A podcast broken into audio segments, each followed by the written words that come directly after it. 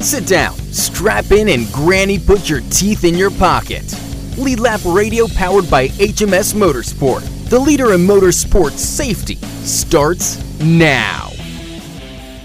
Hi, welcome to another week of Motorsports Conversation as we kick it all off with Lead Lap Radio presented by Victory Custom Trailers.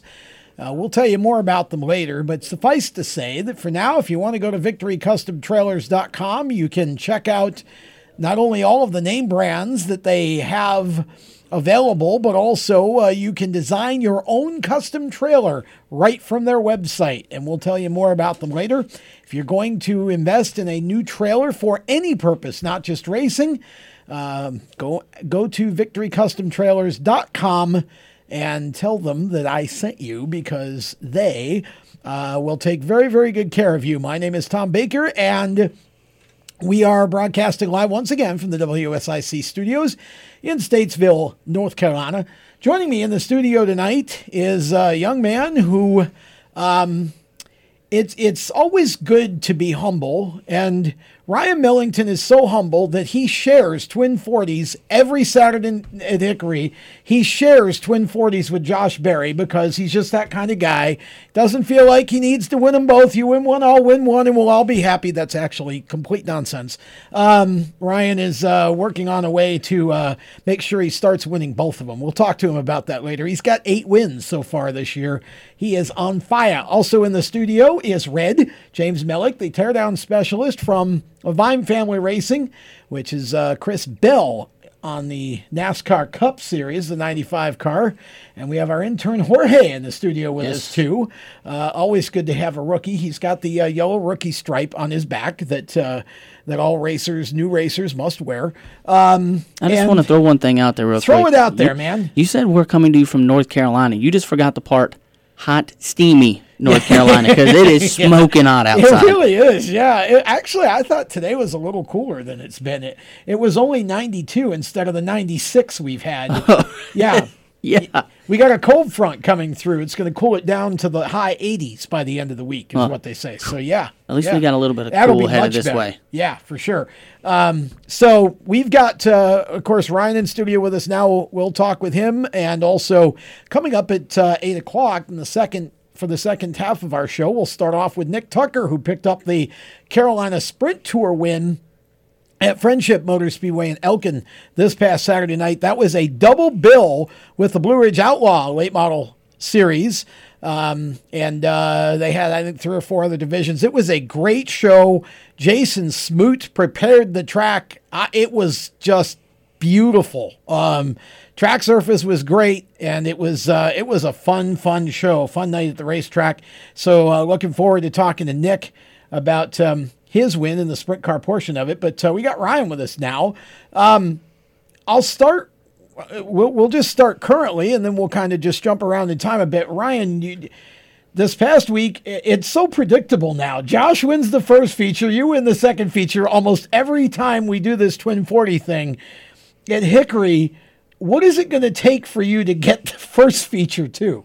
Yeah, I mean it's just going to take some some more racing. Really, you know, we've kind of we've stepped our stepped our game up a lot in the past two months. So we're just gonna have to keep working, and uh, we definitely figured out the second race. So now we're gonna have to find some speed and uh, try to pick up the first one now. Well, it's what is the? I mean, is it just trying to?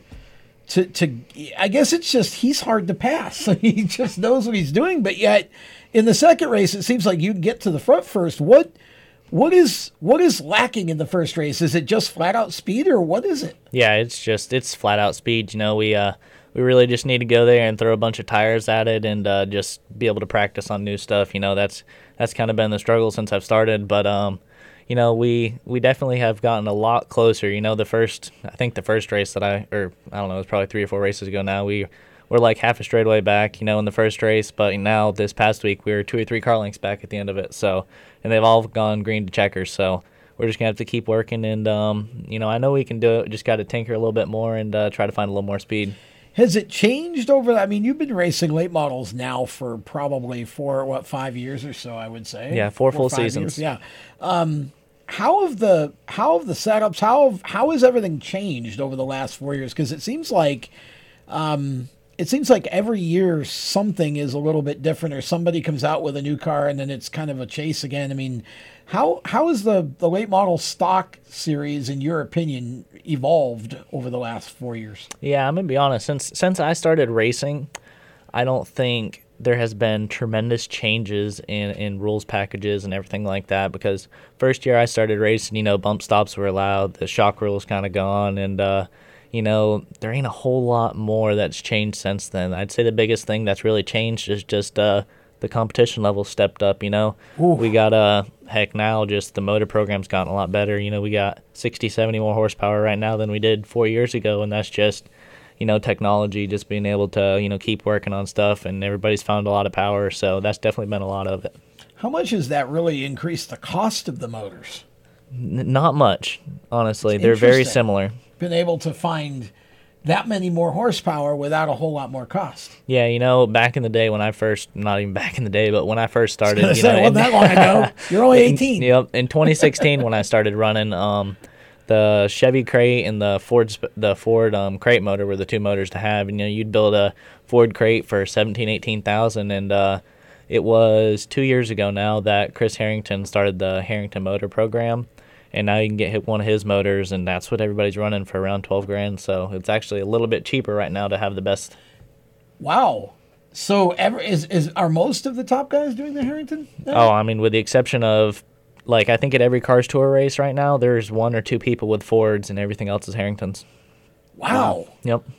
What uh, what's the secret behind that? I mean, did he just build something that's so good that nobody else can touch it, or well, what's the? Basically, what he did is he kind of he went to NASCAR and he's like, you know, I'm basically going to build a, a spec motor package, and um, you know, he has everything stamped with Harrington Racing on it and everything, and all these motor builders can go to Chris and buy a motor kit and you know all the pistons, the rods, the valve springs, everything's stamped. So they can just you know do their little things to try to make them a tick bit better, but everybody still runs the same motor, the same components and everything. That's interesting. and he's built it to where it's cost effective. And basically what he did is is that's that's what he did and it's it's worked out really good for everybody and uh, it's actually turned out to be a little bit better than the Ford motor. Wow. Well, so it sounds like that that uh, lately it's taking the money out of the series. It seems like, and it's more just talent and uh, time behind the seat, is what you're saying. Since as, everybody with the same motor, pretty much. Yeah. As far as the motor program, um, you know, right now there's definitely motor builders that you know do a lot better of a job than others, and uh, but as far as the motor program, yes, you know, there's a lot of other components that have uh, came out in the past couple years that have gotten expensive and uh, but as far as the motor stuff, which used to be a big issue, you know, four or five years ago, that's kind of died down a little bit. Everybody's settled with one motor, and uh, that part of it's gotten really good. That's interesting. What about the chassis themselves?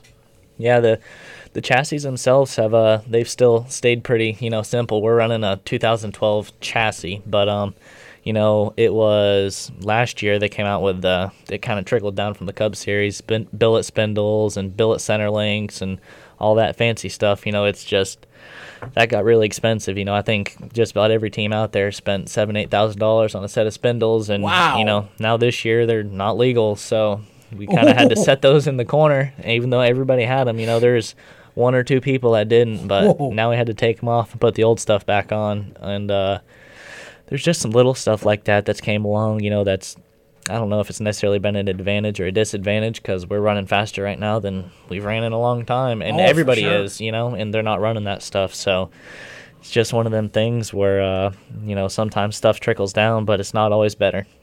You well, yeah, we we've seen that before. You, um, you you're not obviously you don't own the car that you're running right now, but you do work on it full time in your shop that's that's a kind of a new change for you specifically, especially because you're doing a lot of the work yourself. Um, but you've had a lot of people over the last number of years to kind of learn from too. Talk about that evolution for you, going just from just driving the car to um, learning how to be your own basic mechanic full time all week. Yeah, I mean, you know, when when I first started in 2016, you know, my dad did all the work on everything, and um, he's raced his whole life. You know, yeah, he has a lot say. of experience. He was very good himself, so I've learned a ton from him over the years, and uh, that's been a lot of what I what I've been able to, to do today is from learning from him. So he's you know a huge part of it. I got to thank him for everything. And um, you know, we worked with Greg Marlowe for eight or nine months last year, and I was able to learn quite a bit there. But um, you know, the most part, it's been my dad that's taught me everything, and uh, you know, doing a couple other types of forms of racing, I've learned some stuff from it too. But um, just being around the racing world, racing people, uh, I've learned a lot from that. You do you still run? You don't run uh, at Millbridge anymore, right? On a regular basis, anyway. No, no, I don't. You you you've run a couple. Yeah, I ran I ran one race. I don't know. I think a month ago now. Okay. Just for the heck of it, I ran. But uh, I. What was it like to go back? It was different. I uh, I definitely learned that if I ain't gonna do it all the time, I don't need to do it. So. yeah. Well, it's hard to go into somebody else's house, right? Oh yeah, and, and especially going back to, you know, dirt track racing is such a different mental approach from oh yeah i mean i used to have so much fun doing that stuff you know Yeah. since since we kind of stopped it I've, I've missed it ever since and you know i sold my cart to dylan latour at the beginning of last year Oh, did he buy your cart? yeah I didn't know. i I sold it to him but you know it was just one of them things where i'm like gosh i want to get back in and do it again so i hopped in and uh realized if you don't stay in the seat you know you can't do it all the time Yeah, it's it's well, and you got a lot of guys that are new and they're aggressive, and you know, like you said, they do it every week, so they they know exactly how to get around.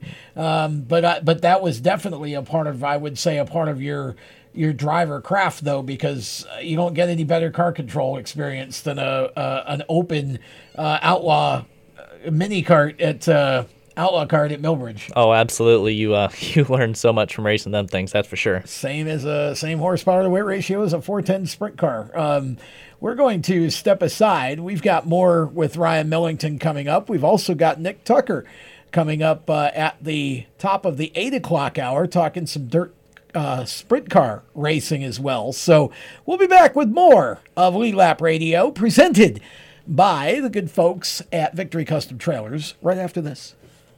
You own a performance car and you know how to drive, but you want to learn real performance driving. Well, Bunky, get that car off the street and onto the track. Summit Point Motorsports Park, the Mid Atlantic's premier road racing facility, located just over an hour from D.C. in nearby Summit Point, West Virginia, is the place to go. And you'll find that Friday at the track is going to give you what you need. For less than a monthly car payment, you can attend this regularly scheduled one day instructional event in your street car on one of Summit Point's three world class road racing circuits. You'll receive classroom instruction, skid pad instruction in their cars, including front and rear skid control, and four 20 minute in your car instructional sessions from a professional instructor. Have fun, go fast, and really learn how to drive. Call 304 725 8444 for class schedules and details. That's 304 725 8444. Friday at the track at Summit Point Motorsports Park.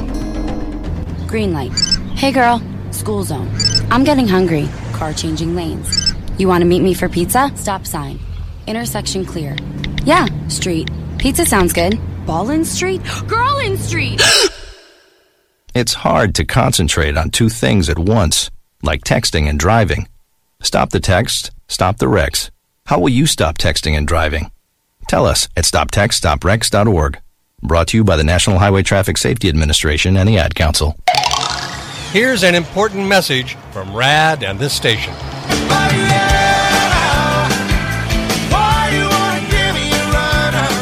Hi, this is Bob Sheehan from Blues Traveler for RAD, recording artists against drunk driving. I like to party just as much as the next guy, maybe even more, but the one thing I won't do after I've had a few is get in the car and drive. Don't blow it.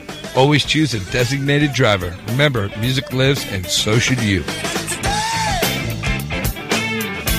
Automotive technicians and auto service trainees, how would you like to work at the beach and perform for one of the best car care centers in the nation? Lewes Meineke is now looking for skilled automotive technicians to join their award winning team. If you're a gearhead that knows his or her stuff or a young up and comer that has the motivation and drive to succeed, then you need to make this call today. 302 827 2054. Lewes Meineke Car Care Center, located in beautiful Lewes, Delaware, offers a highly competitive compensation plan, great benefits, a flexible schedule, and did we mention that you're going to be working at the beach? Plus, there's a signing bonus for the right candidates. Technicians must be ASE certified and have a minimum of six years experience. Beginners advance at your own pace in one of several entry level positions. But whatever you do, don't wait. These jobs will go fast. Call Tim at 302 827 2054. That's 302 827 2054. Lewes Meineke Car Care Center. Rev up your career. Hi, this is Ross Chastain. You're listening to Race Chaser Radio. Now, back to the show. Ross Chastain bringing us back from our first break of the evening as Lead Lap Radio gets underway. Of course, uh, if you're listening to us live on the Performance Motorsports Network or on Race Chaser Radio on the Race Chaser Online website, we've got the um, shows player just uh, give us a click anytime we're doing a live show and you can hear it. Otherwise, uh, we just rotate all of the most recent shows throughout the day. So, uh, always some uh, good programming for you to listen to. And of course, if you want to get us on demand, you can. We're all over the place at this point. Um, whatever podcast uh, platform that you use Apple, Google, Spotify, Stitcher, TuneIn. Um, gosh, I forget them all. We're on about 12 or 13 of them now. Just search Race Chaser Radio and uh, all of our shows are accessible. And we are um, numbers are going up on the download side. We love that, and uh, happy to have uh, people finding us every week. We've actually got a pretty good following in the UK. We got a following in Ireland. Germany now is starting to, to get us, so we're uh, it's it's pretty uh, pretty interesting to see how things are uh, going up here and improving. And we're happy to have all of our uh, listeners, and we hope that you enjoy what we do each week. This is the, obviously always the first show of the week, and we've got Ryan Millington in the studio, local late model. I'm going to call him a star now because I think that's legit. Um, he's done enough to earn that. You were, let's see, 18 champion at Hickory 2018? 17. 17. Okay, I knew it was one or the other. Um, and I had a 50 50 shot. So I just took it. But yes, 2017 Hickory Motor Speedway champion. But you've you've won. You were telling me earlier what 31 or 33? Right around right around 30, give or take. Okay, 30 late model races. Uh, so you're averaging about uh, roughly six to eight a year. Yep. For wins, and you're already at eight this year. And this has been for those who um, are, are in La La Land at this moment. I remind you, we have a virus going on. So most tracks have been shut down. This is an this is a short season basically, and you've still won eight races already. So what is can you get to 15 or 20 are you going to run that many races that you'd think you could hit 15 to 20 before the end of the year yeah i mean i, I think with uh, the twins left at hickory we got 16 more, 16 or 17 more. So, uh, and hopefully, if Ace starts back up, we'll run a couple there, and uh, we're gonna go to the beach this weekend and in two weeks. So, you know, we're gonna there's gonna be a bunch of racing going on for us. So, I mean, you know, if you won every race, you could definitely get 25 or 30 wins this year. Whew. And you're running for the national championship. Yeah, at this point, that's what we're going for. Man, that is uh, that's a tough road to hoe. And and of course, what's interesting is that the year you decide to go for the national championship. So does Josh Berry. And for those of you who don't know, Josh Berry runs for Dale Jr. Yeah. Yeah. I mean, it's uh, really after that whole incident in the Cars Tour deal, you know, they're out of the points for that series. So, you know, they decided that uh, the best thing to chase was the national championship. And, uh, you know, it turns out we're both going for it this year in, in our region. And, uh, you know, outside of North Carolina right now, there's there's not a ton of racing going on elsewhere. So, you know, we're definitely getting a head start on a lot of tracks and a lot of places. So, you know, that's gonna that's gonna help us for sure. You both gotta stop sharing with him. Hickory, no more sharing. Be greedy and win them both every week. That's what you got to do. Yeah, that, um, that's that's what you got to do. Now you're so this is the first full season that you've basically done this yourself. Yes. And you're your own mechanic most of the week. Yep. So what what changes for you in terms of um, the setups or how you prepare? I mean, are you doing this? Because I mean, obviously, Greg Marlowe has been around forever. Um, but now that you're doing it, have you kind of changed some things from the way Greg was doing things when he was with you, or how how is that working out? Because obviously, whatever you're doing is fast, and don't give us too much detail because some of your competitors might be listening.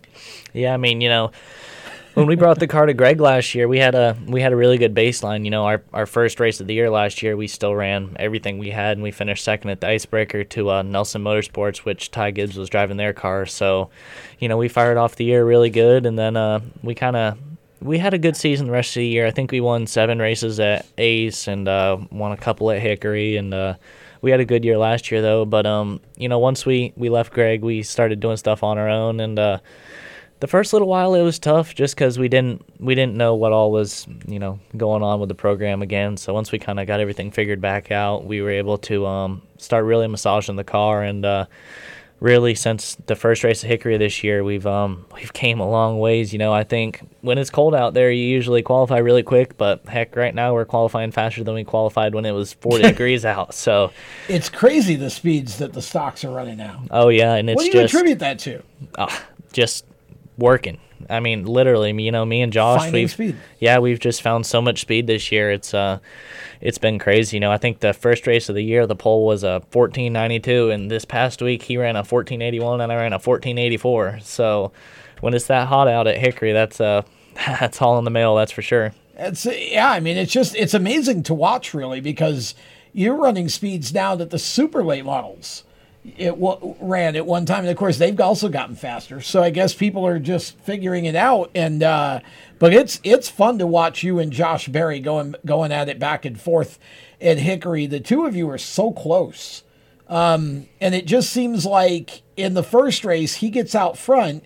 And after a while, he just kind of pulls away. And then in the second race, where you both usually got to come through some some other cars to get to the front, your your craft at Hickory seems to get you there. Not to say Josh isn't good there, but your craft at Hickory seems to to get you there first, and then he has a hard time getting around you. It's like you're this close in speed, but it's just hard sometimes to be the trailing car anymore. Yeah, I mean, you know that first race, you uh, you really run the first 15, 20 laps, 30, depending on how good you are, hard, and then uh, once if you realize you're not going to beat him, at that point you start riding and that's usually why the gap opens up and then all of a sudden it maintains again. You know we both kind of spread out from each other and then we both ride so we're good for the second race and um man, we've done that for a good month now, the last four races. And um, it's just one of them things where the first race usually plays out with him in first and me in second, at least it has recently. And uh, the second race, you know, we both have good cars, but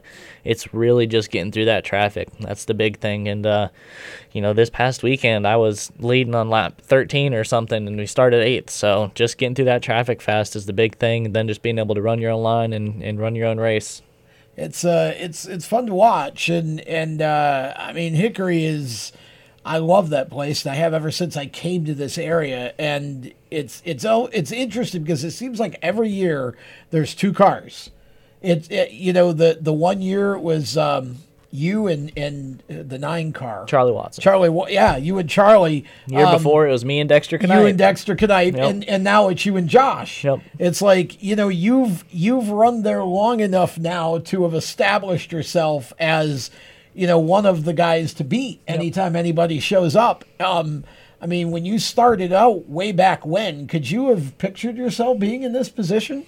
I mean, you can't never predict the future, right? But you know that was definitely the goal. That's what we wanted to work towards was building a competitive late model stock program, and um, I feel like we're finally getting to the point where we've been able to you know repeat for most of this season and even the majority of last year. So you know at this point we've uh, we've built a really good program, and uh, we're going to keep working and try to make it even better. It seems like wherever you go, you're fast too. yeah, this car. Yeah, I mean we've bounced around to a lot of different tracks, and uh, we've been competitive competitive at every one of them. So, talk a little bit about how you got into this situation with your car owner because you were telling me about it early before the show, and it really is a neat story. Yeah, I mean it. it um, you know, my dad and Bob Seville, they've done business together for a while, and uh, one day the question came up from Bob. You know, he, he kind of realized we raced, so um, I guess we were looking for not even looking for a ride, but we were going to run the Myrtle Beach 400 back in 2017, and uh, you know, he wasn't going to run it either. So he's like, hey, why don't you come hop in my car? So, you know, I did that and um, we kind of stayed in touch. And then we ran quite a few races with him in 2018. And uh, he had a lot of fun. We had a lot of fun. So last year we went full time racing for him. You know, we haven't ran any of our own cars in two and a half years now. So, it's been good. It's been a lot of fun. We've uh, we've been able to build a really good relationship with him, and um, you know we're to keep going forward and uh, keep working with Bob, and um, you know see where it can bring us. He really seems to enjoy the racing. I know he runs himself, and he also is um, largely supporting your uh, your deal to have you running for him.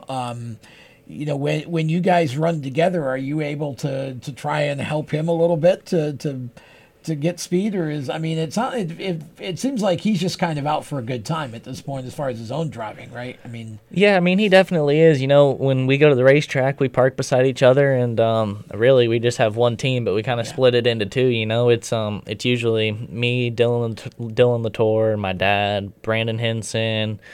Justin and Kenneth, and we kind of split them up between the two, and um, you know that's that's all we got. We got six or seven people, and um, you know every week, you know, we'd be able to, we're able to get everything done. So it uh it, has been a lot of fun this year, man, and um I just can't thank everybody enough for everything. Brandon has been with you for ages. Oh yeah, he's been with me the whole time. I mean, it's um you know he I think wasn't he part of uh, Kyle Beatty? When when didn't you get him from Kyle or did nah, he come after? I, I got him heck back in go kart days. I was around Brandon. He was he helped one of my buddies out and. Uh, okay. Uh, you know, his, that kid stopped racing, and uh, Brandon still wanted to do it. So, you know, he tagged okay. along with us. I was trying to remember if he was because I know. I mean, you've had. I mean, Kyle's worked with Neil, of course. Cantor has worked with you at times, and and uh, um, actually, you and Neil had a nice run together at Myrtle Beach a few years back. Yep. Um, I'll never forget that. How cold it was that night. Oh, you were yeah. 25th. It is like every year there. 25 laps to go and ended up fifth. Yep. Because they had a red flag every second lap after that. Oh, you yeah. just pass them all sitting on the track.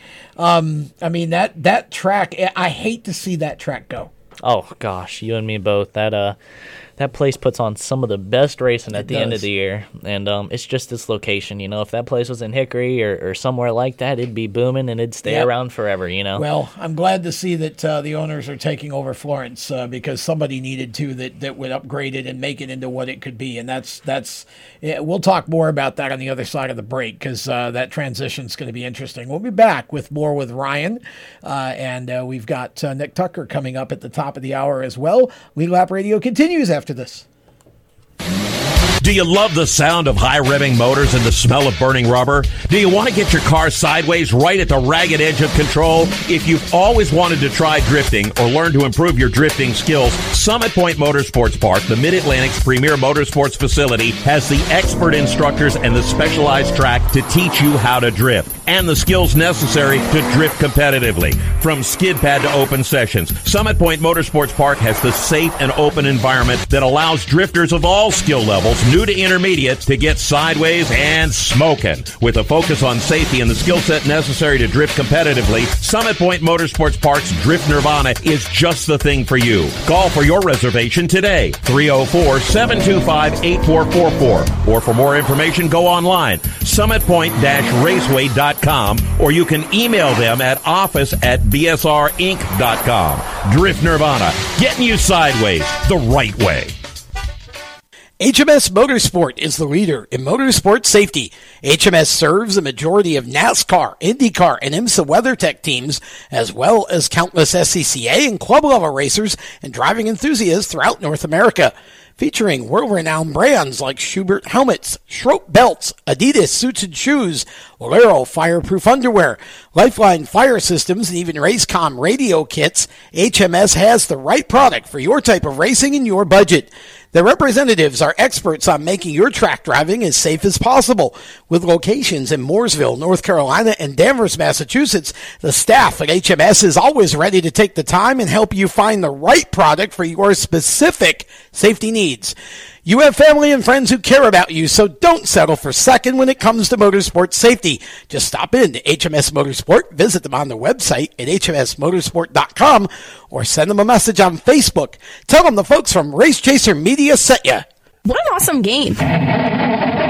What's up with your car? I don't know. It won't start. How are we getting home? Chill. My parents signed me up for the roadside assistance from Lewes Meineke. It was free with my oil change. They'll come and get the car started or get us home and tow the car to the shop. Good to know. With my driving, my parents never know what to expect. When you join the Meineke Car Care Club with a $35 preferred service, you get four free months of roadside assistance, including tire change, battery jump, lockout service, towing, and more. Contact Lewes Meineke, located on Route 1, or call 827 2054. When do you think of a plumber? Like most people, even if it's an emergency, you can be confident about who will arrive to help you. For quality and reliability, count on someone you can trust. Call on the plumbing services of Hague Quality Water of Maryland. Plumbing doesn't have to be an emergency. We handle all kinds of preventative maintenance too. Hague Quality Water of Maryland is family owned here in Annapolis since 1993. For a refreshing choice, call us at 888 84 Water or visit us online. Hey, this is Reed Wilson, and you're listening to Race Chaser Radio. Now back to the show. Your weekly 7:30 wake-up call for Reed Wilson. Welcome back to Lead Lap, pre- presented by VictoryCustomTrailers.com. If you are looking for a trailer for any purpose, you need to check out their website and uh, give them a call. They can help you. It doesn't matter if it's a horse trailer or a construction trailer, whatever you need. Um, they, and the more custom you want it, the better they shine. And they can. Uh, they're in Michigan, but they can get you uh, get you your trailer in any of the continental U.S. and probably even beyond, for that matter. Um, Chris Henninger and his staff uh, do a great job. Um, you can design your custom trailer right on the website, victorycustomtrailers.com. James Mellick, you are dying to say something. Yeah, here. I'm just I'm in such a good mood every time I hear that right there. Doesn't that just make your day that It much does. better? Reed? Yeah, Hey, Reed hasn't raced in a while, Like- but I hate to lose the reentry because like, it's just just so, it's so Hey! happy. It just Yeah. if you're having a bad day and you just hear that, hey, That's Reed. You're just That it is just makes your day that much better. Yep, that is absolutely That right there just makes my day every time I hear it. It does, yeah. We're we're uh, we- we've got a few new ones that we're going to be working in here, but gosh, I just hate to replace him because it's just it's just so entertaining every week. Um, Ryan Millington is with us in studio right now, and Ryan is uh, former Hickory Motor Speedway late model champion back in 2017, trying to be Hickory Motor Speedway late model champion again in 2020. Um, and uh, I mean, you, you've you've the schedule that you've kind of been forced to run now. Um, wasn't what you anticipated doing in the beginning of the season. Talk about kind of what you thought you were going to do. Yeah, I mean at the at the start of the year, we always kind of fire off at Hickory. You know, they seem to start three or four weeks early versus a lot of other Yeah. tracks. So you know, we've always kind of started off the first few races there, and um, you know, we were gonna do that and then go to Ace, but um, it's the way it turned out. You know, we kind of ended up running at Hickory. We were gonna run at Hickory a little bit. You know, run Ace the full season, and probably run some at South Boston and Myrtle Beach, and maybe bounce around to a couple other tracks. But uh, the way it's turned out, really, Hickory and Myrtle Beach have been the only two places running, and they seem to run on the same weekend. So we ain't been able to get over to Myrtle Beach yet, but um, we're gonna be able to do that this weekend. Yeah, which is interesting, and I was going to bring that up because um, the Cars Tour is coming to Hickory this weekend for what w- what was anticipated to be their annual throwback race, but now we're not throwing back. We're just going to throw down basically and go race on Saturday night uh, because there's no fans, so they decided not to do the theme of uh, throwing it back. But um, you're skipping a Cars Tour race at your home track that I really think you could go out and win to go to Myrtle Beach. What in the world? You, I, you just want to. I, I know what it is. You're chasing the national points. You're Oh, yeah. forced, right? Yeah, I mean, we heck, the last Cars Tour race they had, I don't know, it was a month and a half, two months ago. We were uh, running second with like 20 laps to go, and, and then got spun. But um, we were close then, and I'm sure we'd have a shot at running up front again this weekend. But uh, you know, with what we're chasing right now, I feel like it's smartest to go down to the beach and run there. So that's what we're gonna do for right now. And um, you know, there's always gonna be more Cars Tour races, but you know, this year we're chasing that national, and uh, we're gonna go for that. Well, and I was to say the reason I brought that up is because before the break, we were starting to talk about Myrtle Beach, and I wanted to bring that up so I'd have a, a nice segue to saying, but it's also the second to last race ever at Myrtle Beach.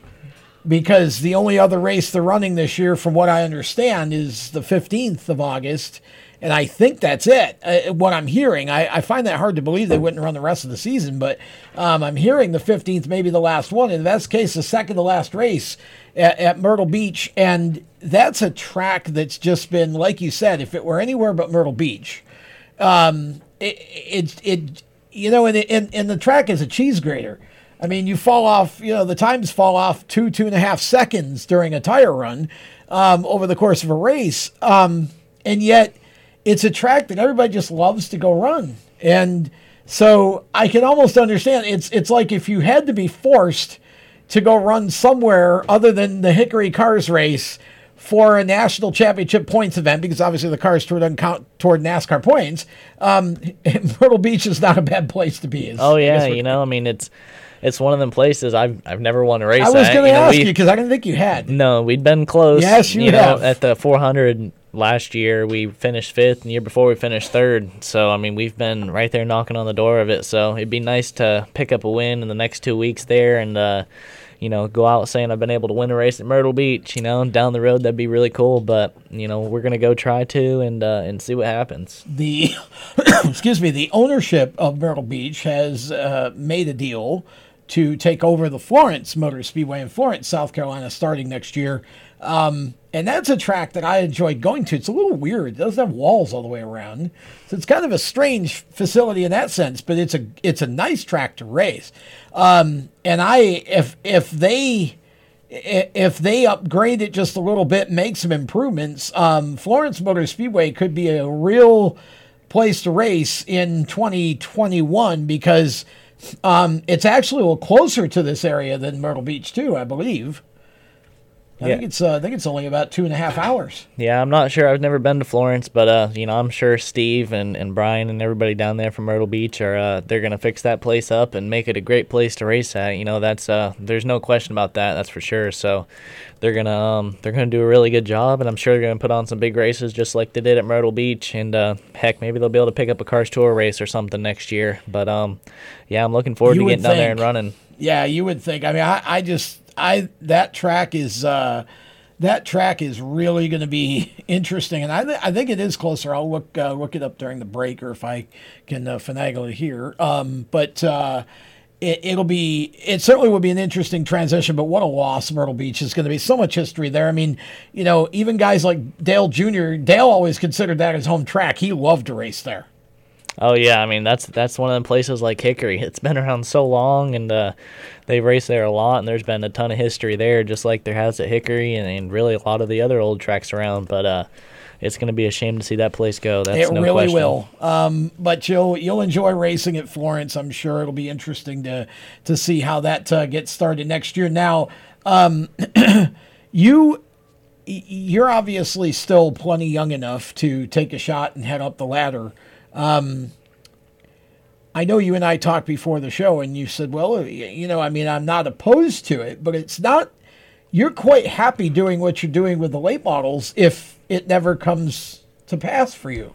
Yeah, I mean, you know, I'm really I'm I'm having fun doing what I'm doing right now, and uh, and to me, that's that's probably the most important part, you know. So, I've been able to have a lot of fun this year, and um, you know, right now, I just want to really work on our program and, and continue to develop myself as a driver, and uh, if any doors open up, you know, so be it. If not, you know, we're gonna keep working and trucking along, doing what we're doing, and and see where it goes. What do you feel like?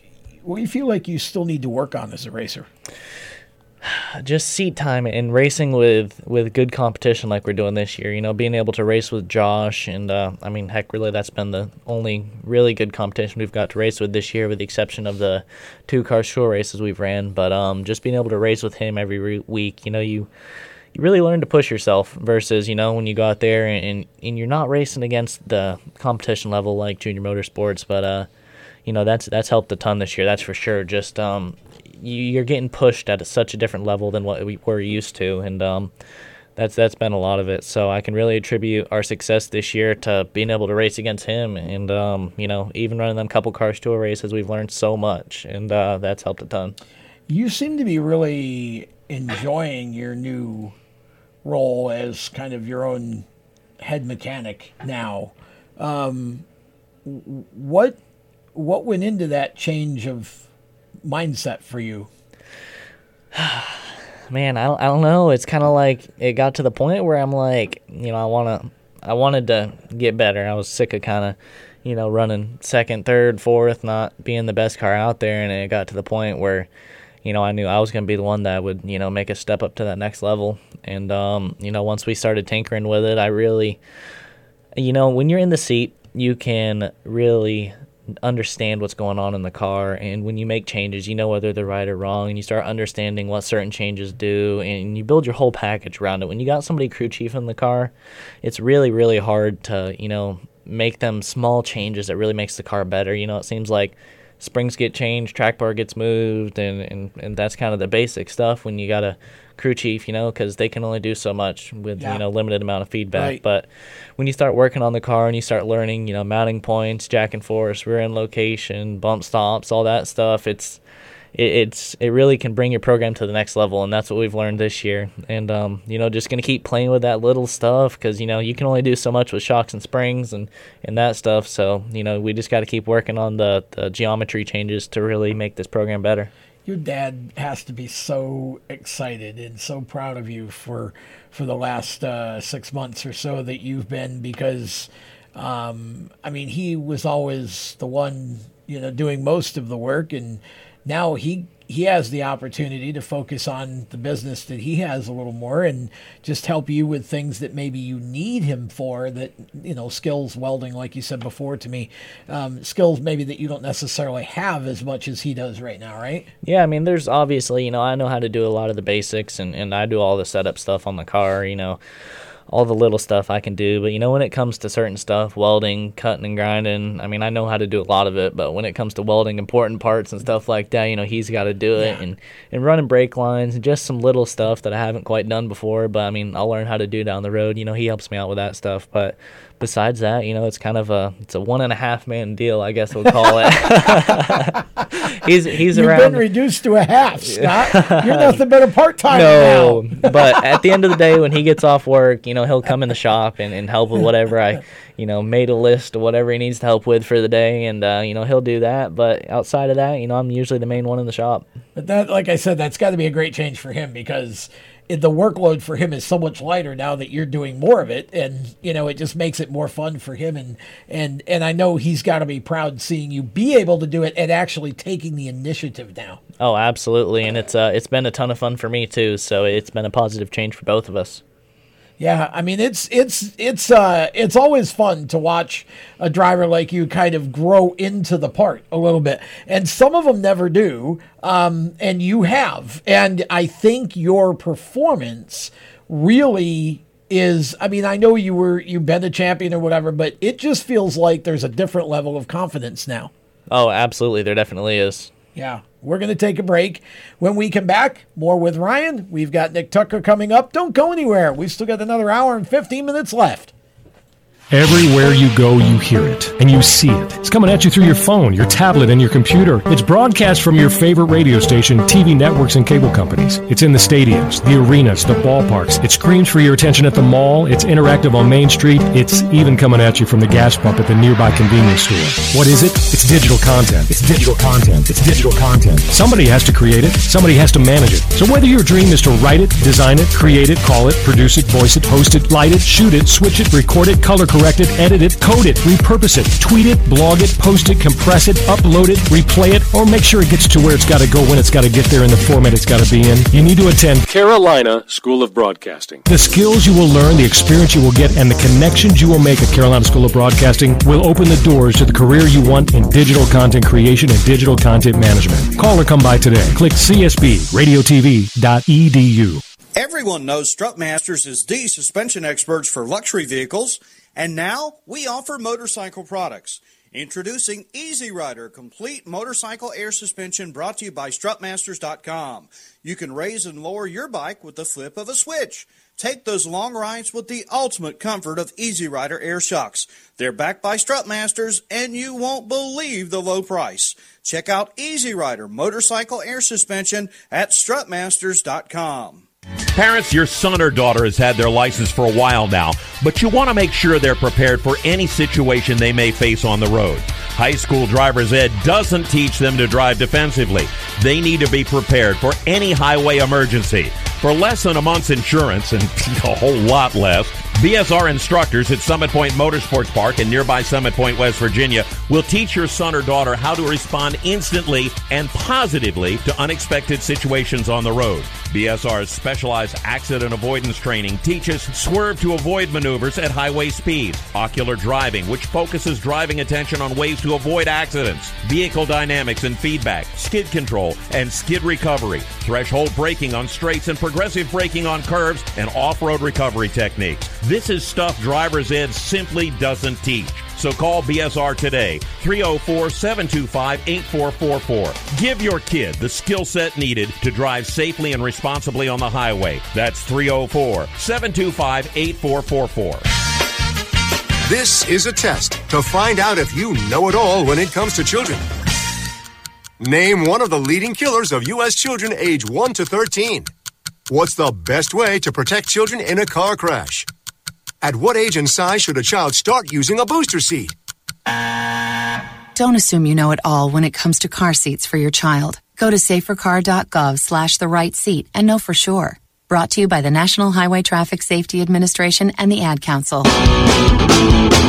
Hi, I'm Jesse Love, and you're listening to Race Chaser Radio. Now back to the show.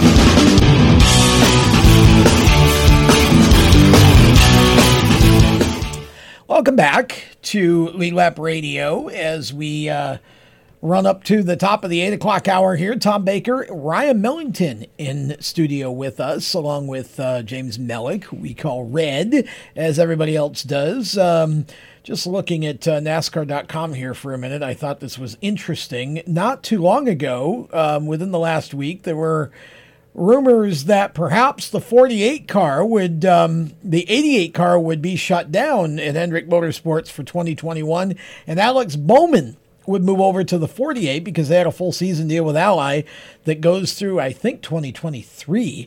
So they would consolidate. Now uh, I see there's an article today on NASCAR.com five possible candidates to replace Jimmie Johnson. Now, I thought this was interesting, um, and I don't know how much you still watch NASCAR or follow NASCAR, Ryan, but you might want to um, jump in and just have some input on this. So, um, candidate number one in this, William Byron. Now, I, I don't know why you would move Byron as opposed to Bowman, um, who does not have, Byron has. Uh, pretty solid sponsorship. So I'm not sure I buy that one. But here's here's an interesting one: Chase Briscoe. Chase Briscoe. D- D- James Mellick. Do you see Ford under any circumstances letting Chase Briscoe go? I don't see Briscoe leaving. I don't Ford. either. I don't think Ford will let him go. Uh, I don't mean, either. That's like certain names that other manufacturers, like Chevy's, not letting go of some of their young guys that they have coming up either. Yeah. And that's like Toyota. Christopher Bell. They want to keep him. He's not leaving Toyota. I don't see Briscoe doing the same thing. I see them keeping him. Now, I find it interesting that we haven't heard any Chris Bell to the 48 rumors just because the fans love to, you know, it was Kyle Larson, Kyle Larson, Kyle. I kept telling people it never happened No. because Kyle wants to run too much dirt stuff. And of course, you know, now all, other things have happened. But, um, but uh, I, I never bought into that idea because Hendrick had a chance to get him before and and didn't want him because Kyle wanted to run a bunch of dirt. Um, Briscoe doesn't run nearly as much dirt as a Kyle or even a Chris Bell probably, but um, I just can't see Ford letting him go. Erik Jones is an interesting one. Yeah, that's very interesting. It, because you know lots of rumors about uh, you know I hate, I hate to but, but it's out there man we got to Yeah. bring it up lots of rumors about Leavine Family Racing and their future and uh, if they're sold and it goes away from being a Toyota team then perhaps you move Chris Bell to the 20 and Erik Jones becomes a free agent and he is really the kind of clean cut personality that Hendrick looks for Yeah, I mean, we found out the information just like you guys did. Like uh, when that come out, Thursday, Yeah. Wednesday, something like that. Yeah. They put it up on Jayski. Yeah. That's when we all learned about it at the shop as well. So uh, it was kind of news to us as well. We didn't really know anything Yeah. about it. So, but uh, we kind of hope we're all around next year. But I mean, yes, Erik Jones does fit that build that they have over there at Hendrick Motorsports. The young, clean cut um, drivers.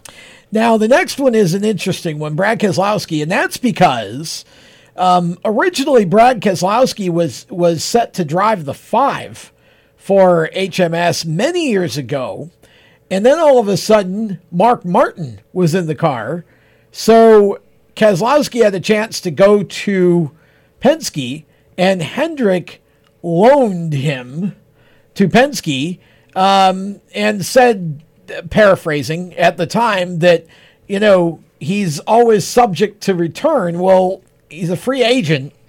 Um, I just don't know if I'm buying that. I, I, I Hendricks trended young. Yeah, in I, don't, I don't other see them putting Keselowski and not with his age. I d- They've gone to the younger generation Yeah. at this point. I just I, I that one I, I don't I don't see Brad leaving to be honest yet.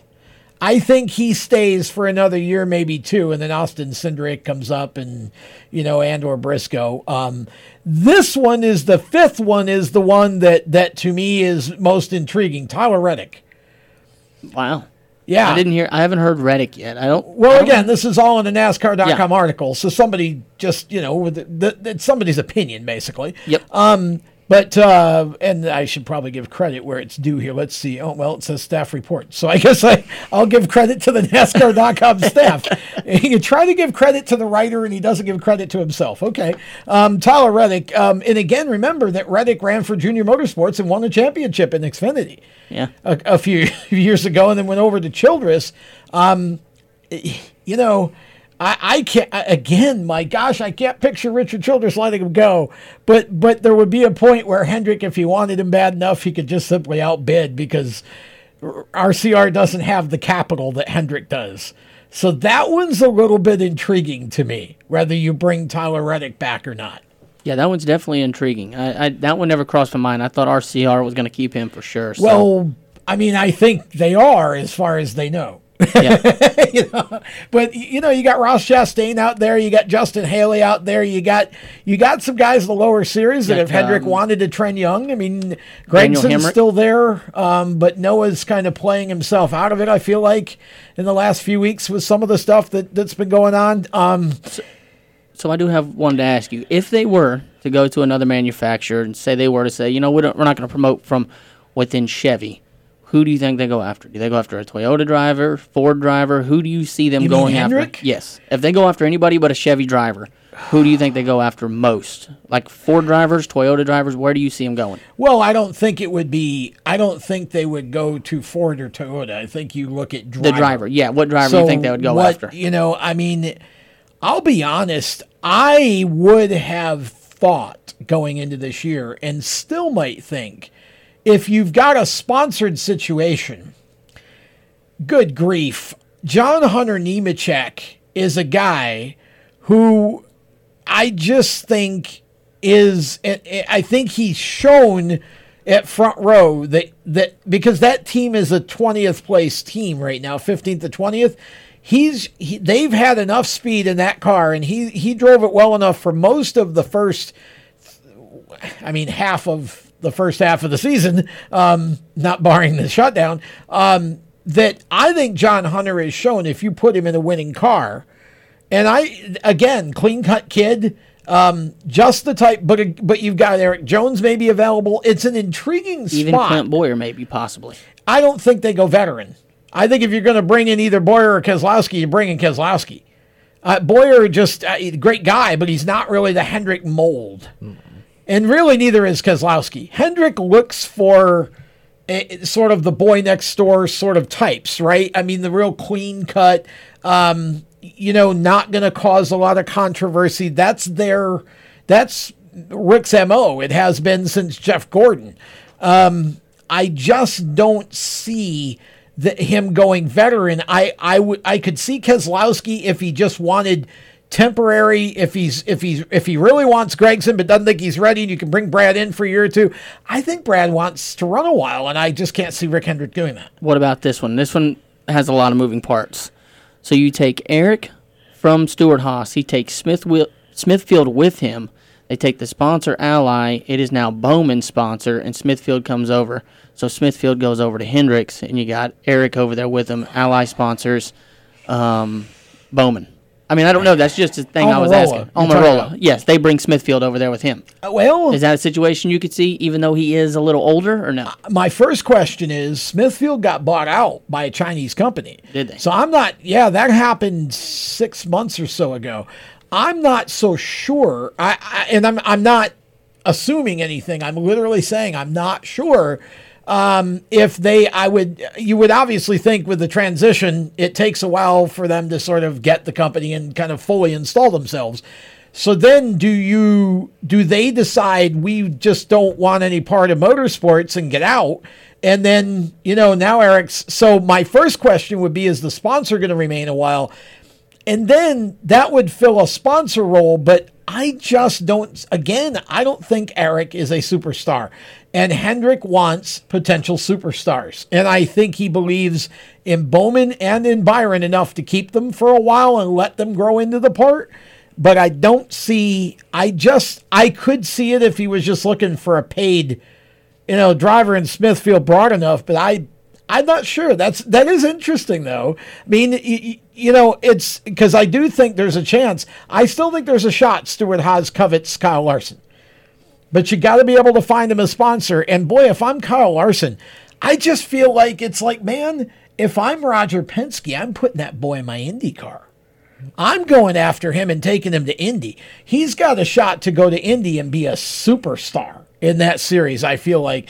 And if he goes back to NASCAR, that all goes away. And, and he, I mean, I don't he, see him returning to NASCAR again. I mean, he, the money's a big draw, but yeah. I just, my gosh, the guy's won about a quarter of a million in the last two months. Yeah, I mean, with that talent, I don't, I don't know if you see him going back to NASCAR. I think you see him, you know, really enjoy yeah. doing what he's doing. I mean, I, I want to see him in the 500. Oh yeah, he's having too much fun. You know, he's having too much fun to go back to run NASCAR and have to follow all them rules again. Well, yeah, I mean, it's that there is that. It's just it's interesting, but I thought this was an interesting article because I I mean, and and I had a couple of people say to me, "Do you believe that Hendrick really would?" Uh, cut to three cars. And it's like, well, sure, if you didn't have any sponsor for the fourth one, it's $30 million a year to go compete for a championship and cup. You're not going to spend that out of your own pocket. So you know, at this point, if you got a chance, Jimmie Johnson's leaving and you can just move Bowman over to the 48, absolutely, if that's what you feel you need to do. But if you think you've got enough sponsorship to go run next season, then I think he trends younger. And I have said Gragson all along, but I'm not so sure because Noah's had some issues. Uh, and, and, you know, he I, I think there may be a little more maturity needed there. Um, but boy, there are some other drivers in Xfinity that I feel like are ready to come to Cup and you know, Hendrick's not afraid to poach when he needs to. Um, Ryan, I want to get your your uh, thank yous in. We're not letting you go unless you need to, but we we'd like to keep you around. But but I just want to make sure we get this in. Tell us uh, who helps you make all your racing stuff happen. Yeah, I mean, I'd like to thank uh, Bob Seville, my dad, and uh, Leisure Time Rentals and Carolina Specialty Products. They're uh, they're the main main ones that make everything happen. So uh, we couldn't do it without them. Well, that's for sure, and look forward to a lot more wins from you. we're going to step aside. when we come back, we'll have more of Lead Lap Radio right after this. When do you think of a plumber?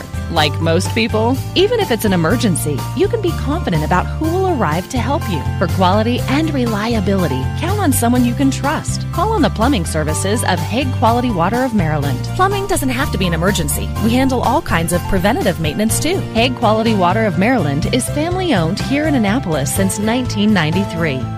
For a refreshing choice, call us at 888 84 Water or visit us online. Here at Lewes Meineke, we're more than just your average car care center. Hey, it's Dave, your neighbor from Lewes Meineke. Whether you need an oil change, brakes, tires, or anything under the hood, we've got you covered. Take advantage of our free check engine light service as well. Yes, free.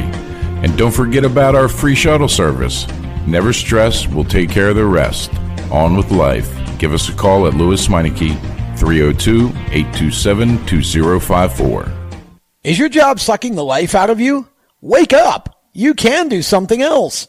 Information technology. I know what you're thinking, but I'm not a math and science person. No problem, and no excuses. Because it's not rocket science, it's my computer career. Go to mycomputercareer.edu and take the free career evaluation today. You can start your new life as an IT pro in as little as four months. Mycomputercareer.edu, that's mycomputercareer.edu.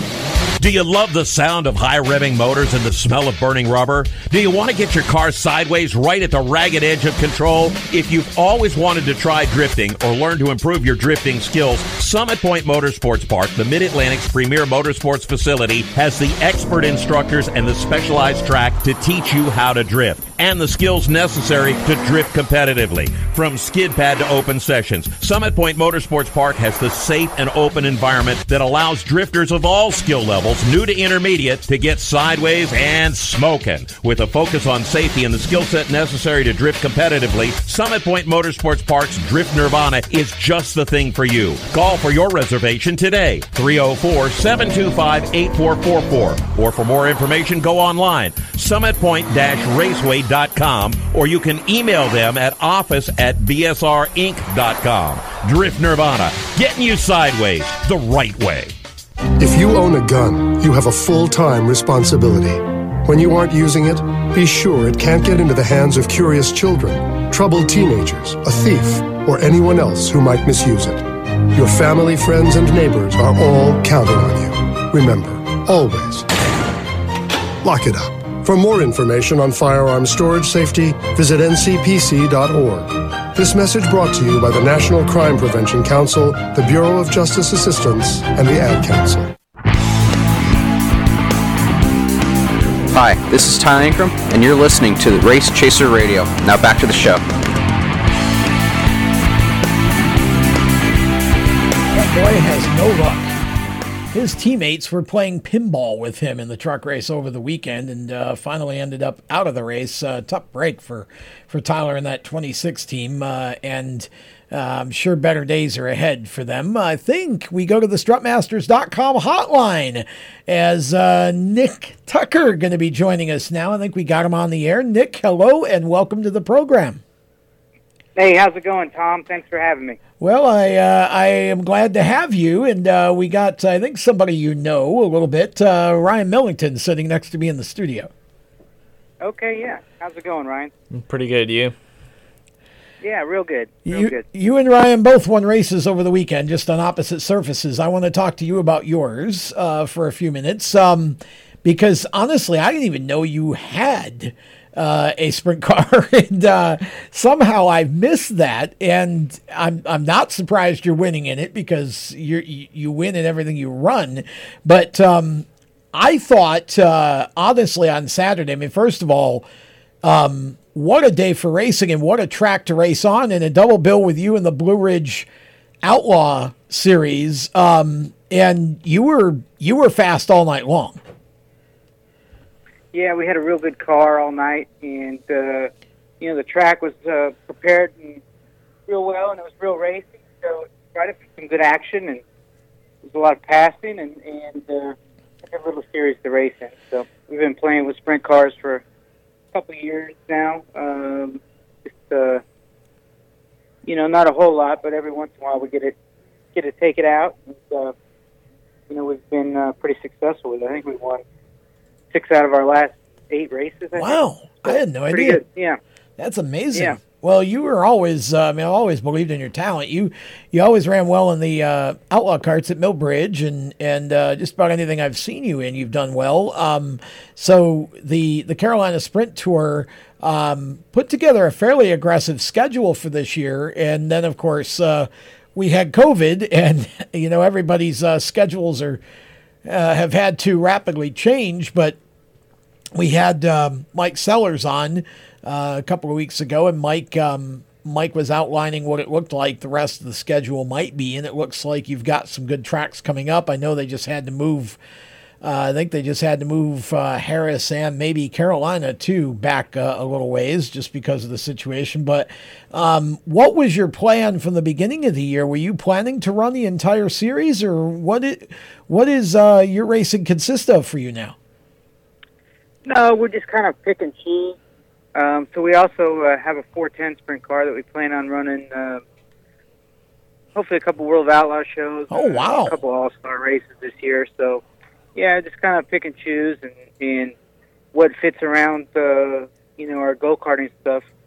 Uh, that's kind of our main focus is is uh, with my brand Nitro Kart, uh, taking care of our customers and racing with them. So we just get a race a little bit uh, around those schedules.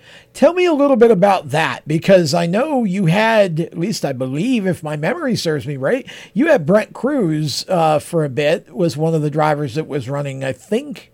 Uh, for you at one point, right? And uh, tell us where all of that is now, because and, t- and give us some detail on the program for those who might actually be interested in being a part of it. Yeah, so we're probably right now the premier uh, cadet program in asphalt road course racing for karts.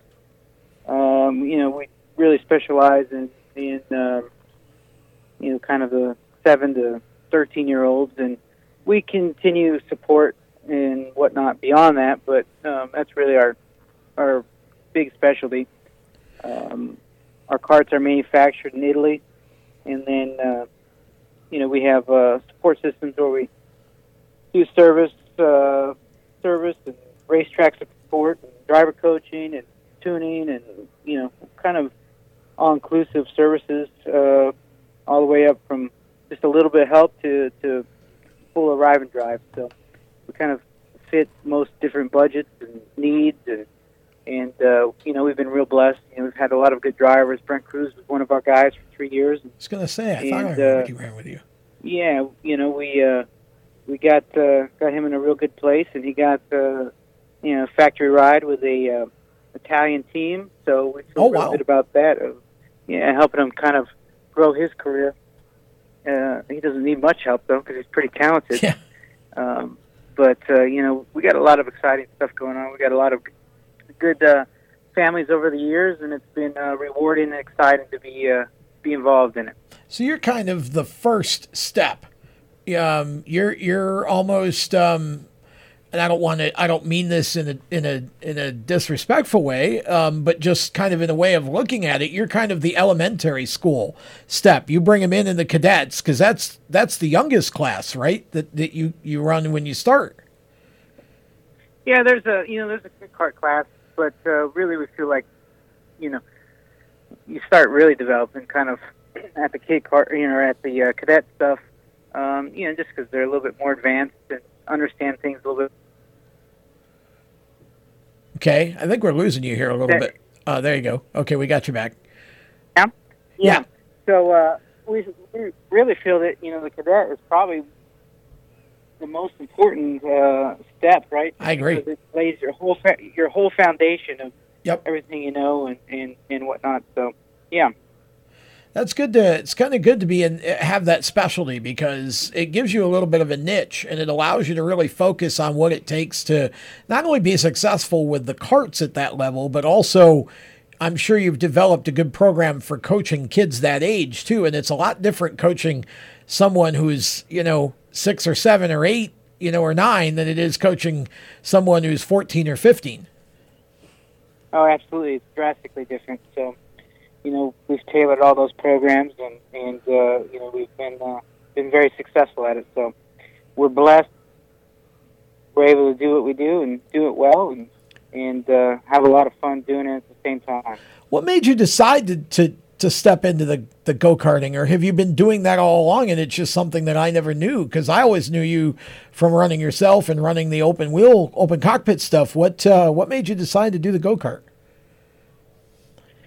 So, uh, that's what I grew up, you know, grew up with as my foundation. Ah, okay. we uh yeah so when i was 13 uh i'm from washington state we uh we got a super late model asphalt super late model and none of the tracks out there really wanted us to to race until i was 16 so we Oh, packed up and okay. moved to north carolina and uh went late model racing and uh was fortunate enough to do a little bit of truck stuff and some xfinity stuff and market stuff from 04 to 13 and kind of when all that dried up um, they had built GoPro Motorplex. I bought myself a go kart and and uh, you know went and went and had some fun. And then I went on to uh, race the SKUSA Pro Tour, which is uh, kind of the top series for for uh, North American karting. Sure and is. Went and won the championship. Wow. So at that point, yeah, I was like, well, it'd be kind of cool to see if I can't make a living and having fun and and almost relive my childhood. So that that was kind of the uh, the birth of the whole program, just uh, you know, kind of reliving uh, the glory years of childhood. You ever been in one of those carts at uh, GoPro, Ryan? I have not. Would that is that something you'd like to do? Heck yeah, it'd be a lot of fun. Yeah, I imagine. I can't believe you've never gone to GoPro. I mean, I've gone these- there and ran the rental carts. Oh, but you've never been. No, in. no, okay, all right. Well, if you if you ever develop a program for older racers, Nick, I know a guy sitting next to me who'd love to jump on it. Um, and Yeah. love to go racing with you. Uh, but that's that's cool, and and it's I'm sure it's fun to know that you play a small part in the development of you know of these kids. Uh, and as you say, Brent, you know now has a factory ride and is is poised to move through the ranks that is karting. And um, it is amazing how, especially with the road to Indy now, it's amazing how if you can get in the right position with carts, and even if you get out of the country, you you've got karting as a great foundation worldwide for Formula One. Um, and I, you know, I try to follow as many of the the the racers over, you know, like in Europe or whatever. It's amazing the talent that sits over there that's just either still in karting or is coming out of karting. Um, so it's a lot bigger than people think. I think most people here see it as kind of you know, just for kids or whatever, and not really a but but that form of karting, the short course kind of karting, is is a really big deal when it comes to uh, other opportunities in open wheel racing. Yeah, and frankly, you got top, you know, cup drivers even came through this. Stuff, Oh, yeah. right? You know, uh, you know, um, even more so than you know, quarter midgets and and whatnot. But uh, yeah, you'd be surprised how many of actually the, the the top cup guys. This is their background. And you know, just the road course racing teaches so much more than than like what you would get It is a very different skill set for the sure. y- Yeah, you know, you got to actually use the brakes and different braking pressures for different corners, different radiuses, different turning points, right? So it's just the seat time you get over that type of stuff is a lot more, and, and it's a lot more complicated. So your foundation um, is much broader. Uh, I'm not saying that those other things are not important, don't teach good skills, right? But it just uh, it's a very broad foundation. Yeah. Um, you know, so a lot of good things to come out of it, and uh, you know, a lot of a lot of tools that uh, you know you can you can go straight.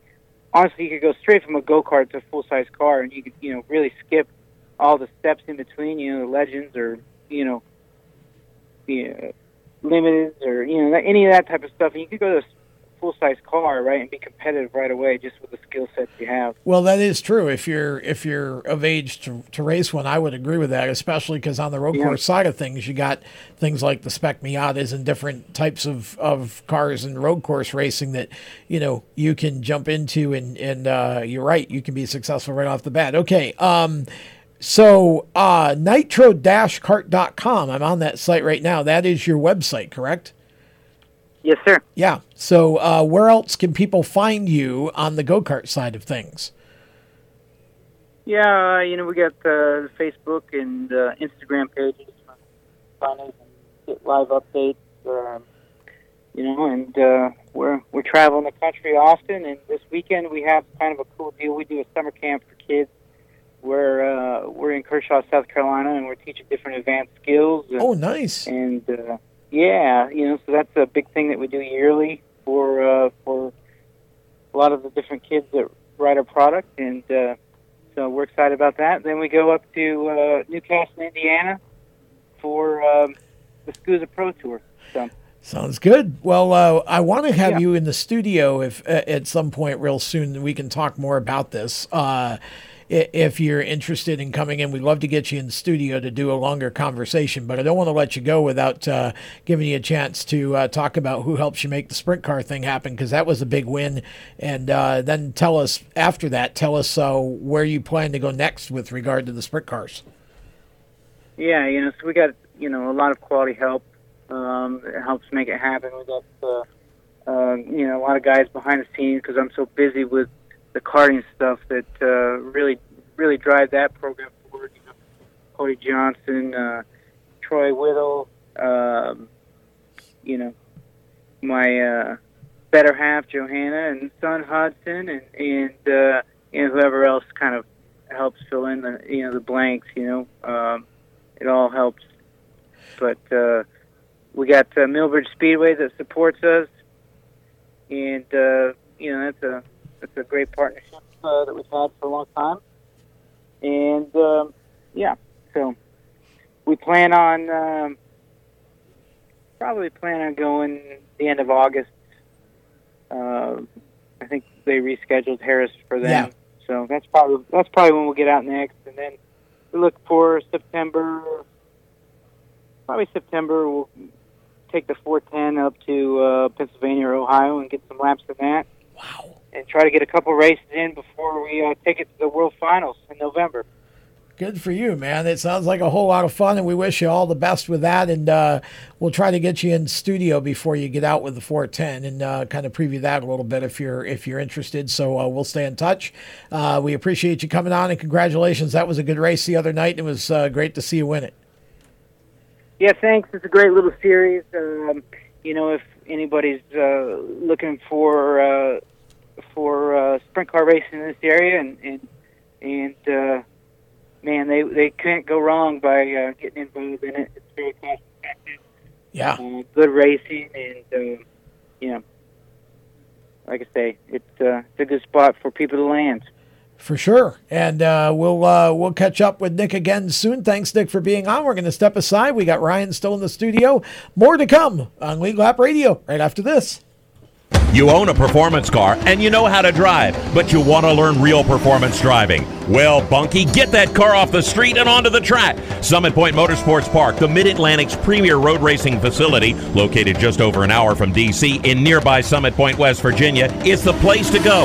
And you'll find that Friday at the track is going to give you what you need. For less than a monthly car payment, you can attend this regularly scheduled one day instructional event in your street car on one of Summit Point's three world class road racing circuits. You'll receive classroom instruction, skid pad instruction in their cars, including front and rear skid control, and four 20 minute in your car instructional sessions from a professional instructor. Have fun, go fast, and really learn how to drive. Call 304 725 8444 for class schedules and details. That's 304 725 8444. Friday at the track at Summit Point Motorsports Park. Motorsports sales professionals. Performance Motorsports is looking to build a team of experienced media sales professionals to represent our programming to the industry's top companies, magazines, and racing series. If you have motorsports sales or marketing experience, know how to work with agencies, understand social media, and are incredibly creative when it comes to working with clients and promotions, then we want to hear from you. Top performers are richly rewarded. Your imagination is the only limit here. Call 717 749 0444. That's 717 749 0444 or email us at scorpionradiogroup at gmail.com. You want to ask for Sue. Is your job sucking the life out of you? Wake up! You can do something else. Information technology. I know what you're thinking, but I'm not a math and science person. No problem, and no excuses. Because it's not rocket science, it's my computer career. Go to mycomputercareer.edu and take the free career evaluation today. You could start your new life as an IT pro in as little as four months. Mycomputercareer.edu, that's mycomputercareer.edu. The Performance Motorsports Network is a compilation of shows about motorsports. From technical to controversial to just fun, everything you like about racing and gearhead stuff is right here on one internet channel. The Performance Motorsports Network. Tell your friends about it.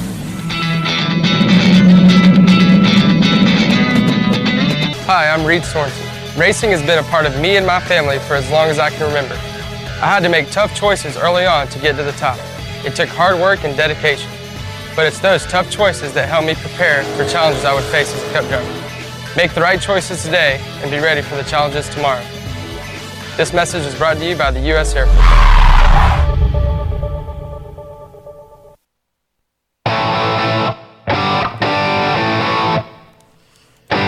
Hi, I'm Kasey Kahne, and you're listening to Race Chaser Radio. Now back to the show.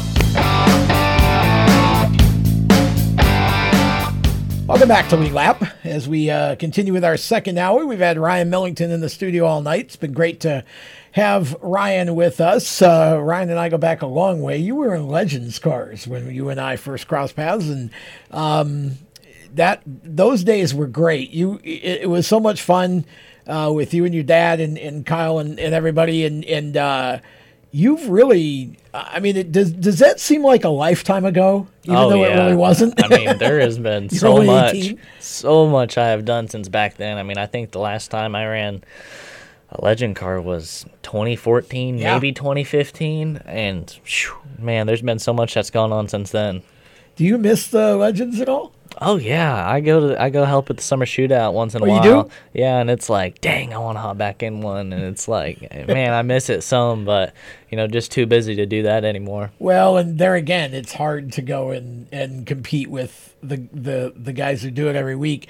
Um, but yeah, that's right. The shootout actually, um, we haven't talked much about the summer shootout on the show because we, we, it kind of handicapped us because they're running. They used to just practice on Monday nights, and we used to actually do our show from the Charlotte Motor Speedway inside the media center during the, the, the shootout practices.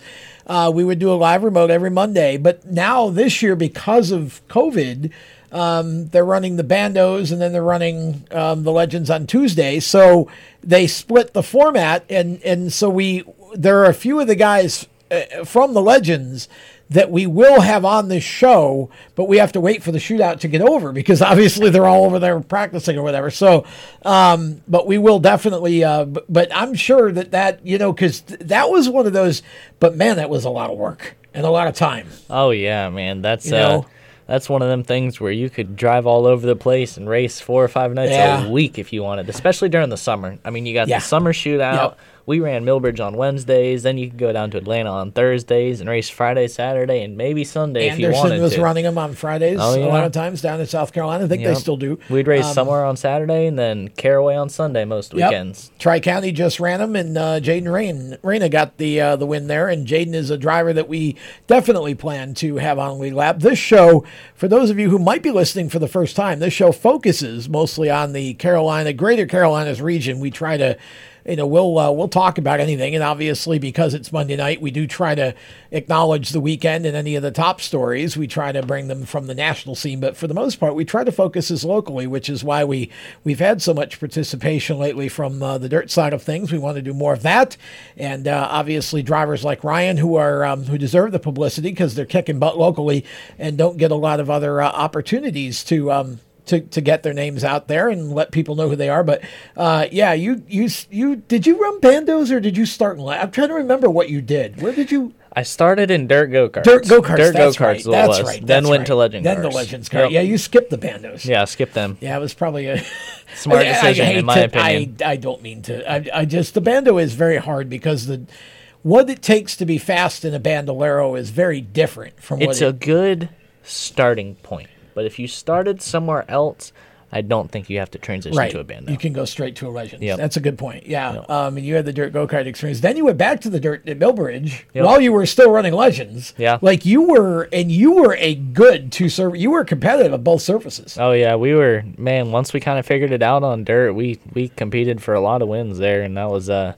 that was a ton of fun. A lot of yeah, I mean there was a lot of competition back then. You know there was Man. 20, 30 carts every week back then. But the uh, battles you had, I remember a couple of great battles with you and Max McLaughlin. Oh, yeah. oh my gosh. we had some really good races, man. That just puts a smile on my face thinking about that. Yeah. You know, that was uh man, that's some of the most fun I've had racing right there. Like Yeah. honestly, that uh that dirt stuff is just it's an absolute blast. Would you, if you had some opportunities to go run a late model or a modified on the dirt, would you would you do it? Would you consider doing it, or do you feel like you'd have to have a, a, a, a if it was?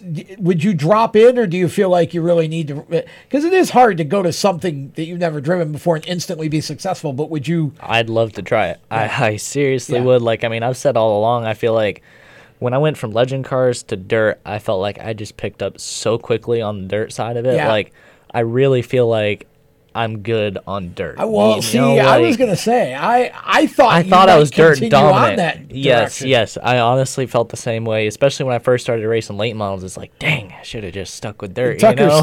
talking about running his sprint car in Ryan's eyes. It's like, man, I wish you, you would. I know you would jump in a sprint car in a heartbeat. Oh heck yeah, I would. It's competitive. That'd be a ton of fun. Yeah, uh, I mean, you just um, you you just love to run, and I feel like the the style of racing that you do on dirt just seemed to fit your your mentality. At least at that point, obviously you've developed a, a good asphalt mentality here Oh, lately, yeah. but.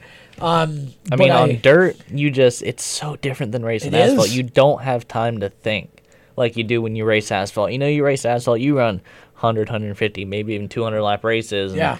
You know, you just plan out the whole race for them la- that last lap. And in dirt, it's like there might be a ton of different leaders, you know, and then it's just like the track changes and lines change around. And it's just, it takes a whole different type of driver to succeed on dirt than it does on asphalt. Well, and, and we were talking during the break about because Nick was saying he, you know, was of course Nick won in a 305 car over the weekend. That's what the Carolina Sprint Tour is, um, and then he was talking about having a 410, which is it's just a difference in the in the size of the motor. And you know, I I had a guy tell me one time that the difference between a 305 and a 410 is you drive a 305, a 410 drives you. That's pretty much what you know, and it's just um, I mean and, and and Jesse Love is is one of the drivers that that I've done some work with and Jesse is um, of course running Arca West but he's also been running on the dirt tracks uh, over the last couple of years running for uh, Keith Kunz and the Midgets and he's run uh, 360s and some 410 sprint stuff. And um, and that's what he talks about. The 410s it's just it, it is such a different mentality um, when you're you know and so I know I know that if you pinned him down and said pick one um, he's going to pick the 410 sprint car. Now, those around him would probably choose differently for him, but he would because Jesse just loves he just loves ripping the lip in a 410 and that's that's his deal. I mean that's he uh, and he's good at it too. Now I, I need to stop here because i want to read this. I'm not i haven't pre-read this but regan smith says great news and he's quoting Bob Pockrass. So i'm just going to throw this out there. We'll see what it is. It's been 12 days since fans were at bristol for all-star and eight days since fans were at texas for the cup race so I checked in. This is Bob Pockrass from uh, Fox Sports, Fox NASCAR. Checked in with health departments for those areas today to see if any COVID 19 cases those areas are being associated with those races. What they said, um, well, I got to find the thread now. What they said is, um, let's see, um, just no positive COVID cases associated with Texas Motor Speedway races at this time. Um, and no, nothing reported at Bristol either. No cluster has been identified. So, um, the last couple NASCAR tracks that have had fans, uh, so far anyway, um, no rebound, no issues with uh, the virus. That is a good thing. Um, and uh, hopefully that will be um, a bellwether that we may be able to have fans at more of the tracks uh, going forward. But uh, yeah, it's it's just amazing uh, the differences from one car to the next. But I know you're you've always been one that's been up for racing anything somebody put in front of you, and um, it it just seems like you really are focusing more on the late model now because obviously it's what you're doing. Oh yeah, you know that's uh it's gotten to the point where you know that's that's kind of the only thing that I feel like you can benefit or I can benefit from at this point. You know, just jumping in a legend car, we're running some stuff on dirt. You know, at this point, it uh.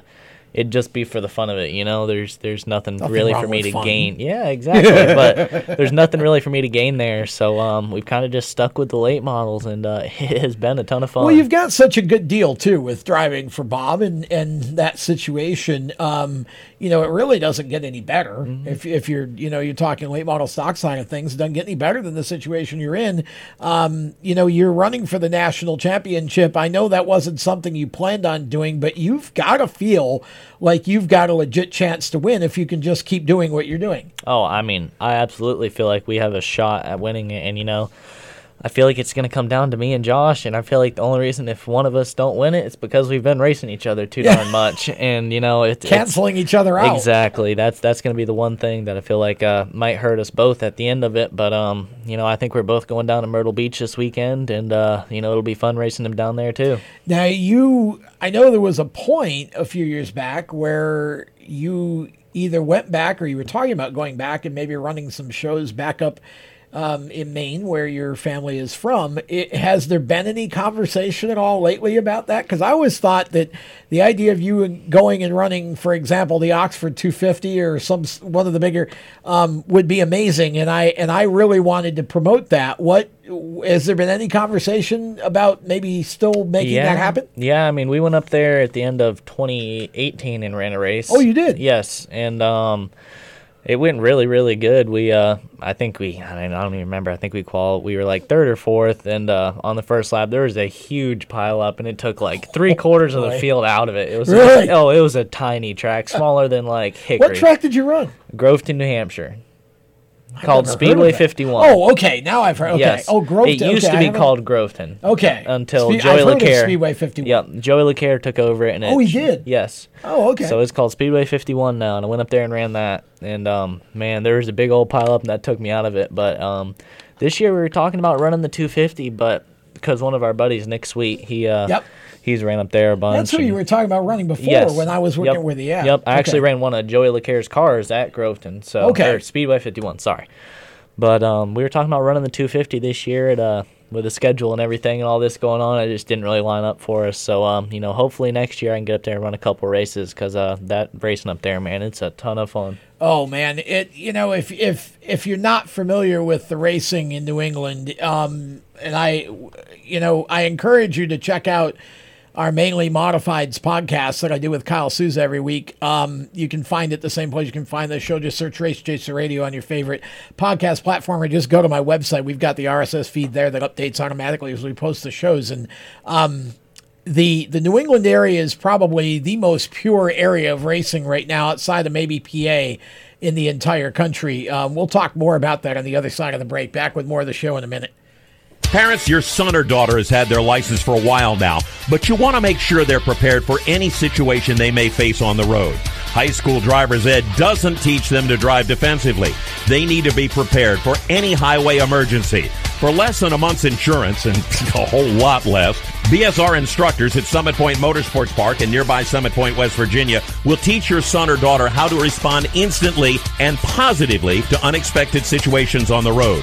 BSR's specialized accident avoidance training teaches swerve to avoid maneuvers at highway speed, ocular driving, which focuses driving attention on ways to avoid accidents, vehicle dynamics and feedback, skid control and skid recovery, threshold braking on straights and progressive braking on curves, and off-road recovery techniques. This is stuff driver's ed simply doesn't teach. So call BSR today, 304-725-8444. Give your kid the skill set needed to drive safely and responsibly on the highway. That's oh 304-725-8444. You hear that? That's the sound of America's only sports car. That's right, it's a Corvette. But not just any Corvette, it's your Corvette. It's that who cares if there's traffic part of your day. And this can be you when you come to Cooper Corvettes. With 60 years of Corvettes to choose from, there's always a Corvette in your budget. And they'll service any Corvette you bring in. Cooper Corvettes on Route 1 just north of Quantico and Triangle. Call, click, or visit coopercorvettes.com. HMS Motorsport is the leader in motorsport safety. HMS serves a majority of NASCAR, IndyCar, and IMSA WeatherTech teams, as well as countless SCCA and club level racers and driving enthusiasts throughout North America. Featuring world-renowned brands like Schuberth helmets, Schroth belts, Adidas suits and shoes, Olero fireproof underwear, Lifeline fire systems, and even Racecom radio kits, HMS has the right product for your type of racing and your budget. Their representatives are experts on making your track driving as safe as possible. With locations in Mooresville, North Carolina, and Danvers, Massachusetts, the staff at HMS is always ready to take the time and help you find the right product for your specific safety needs. You have family and friends who care about you, so don't settle for second when it comes to motorsport safety. Just stop in to HMS Motorsport, visit them on their website at hmsmotorsport.com, or send them a message on Facebook. Tell them the folks from Race Chaser Media sent you. Hi, this is John Ondrasik of Five for Fighting, here for RAD, the entertainment industry's voice for road safety. You know, style is a personal thing, and your lifestyle is your business. But if you take it on the road, it becomes everybody's business. So please, plan ahead, designate before you celebrate. Friends, don't let friends drive drunk.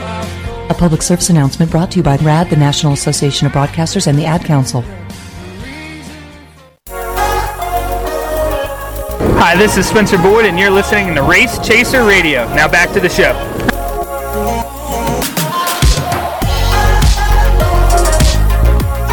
Hearing a lot of old familiar names, aren't you, Millington? Absolutely.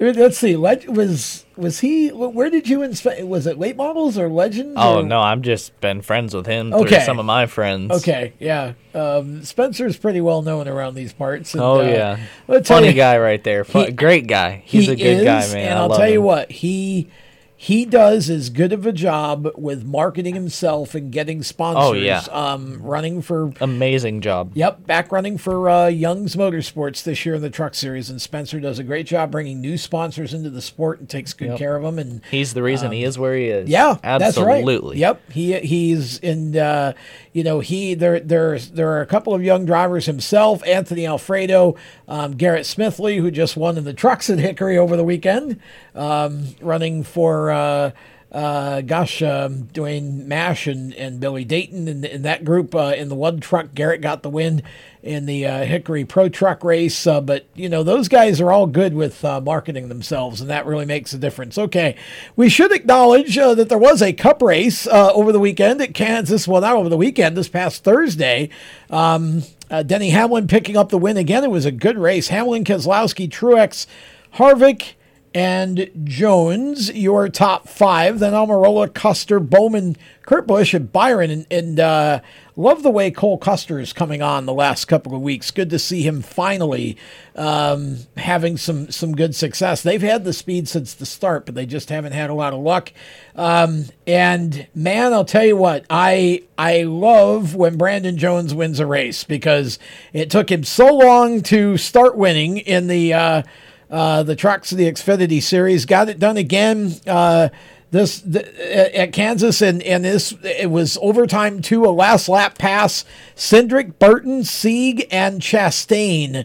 Your top five in that one. Um, and then you got Haley Hemric, Michael Annett, Riley Herbst, and Justin Allgaier. Um, so again, a great finish to that one. I thought that was uh, the best race of the the bunch at Kansas. And um, then, of course, we had a, a truck race as well. And that one I thought, uh, honestly, I thought maybe this would be Tyler Ankrum's first win, but he just had, uh, again, some, some terrible luck. Um, in that race, just get knocked around. Uh, thought Christian Eckes was going to get it. The Matt Crafton spoiled it for him. Crafton Eckes, Enfinger, Tanner Gray, and Ben Rhodes.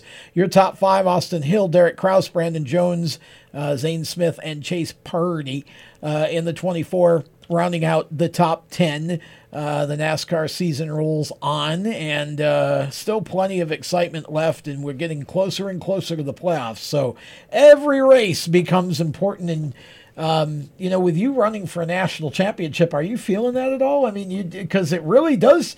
When you're running at Hickory, you I, I would imagine by now you kind of feel like I can go win any any Saturday night at Hickory. Not say will, but you got to feel comfortable that you can when you're when you're running for a championship, you're having to go to Myrtle Beach and maybe travel to some other tracks you're not necessarily as accomplished at.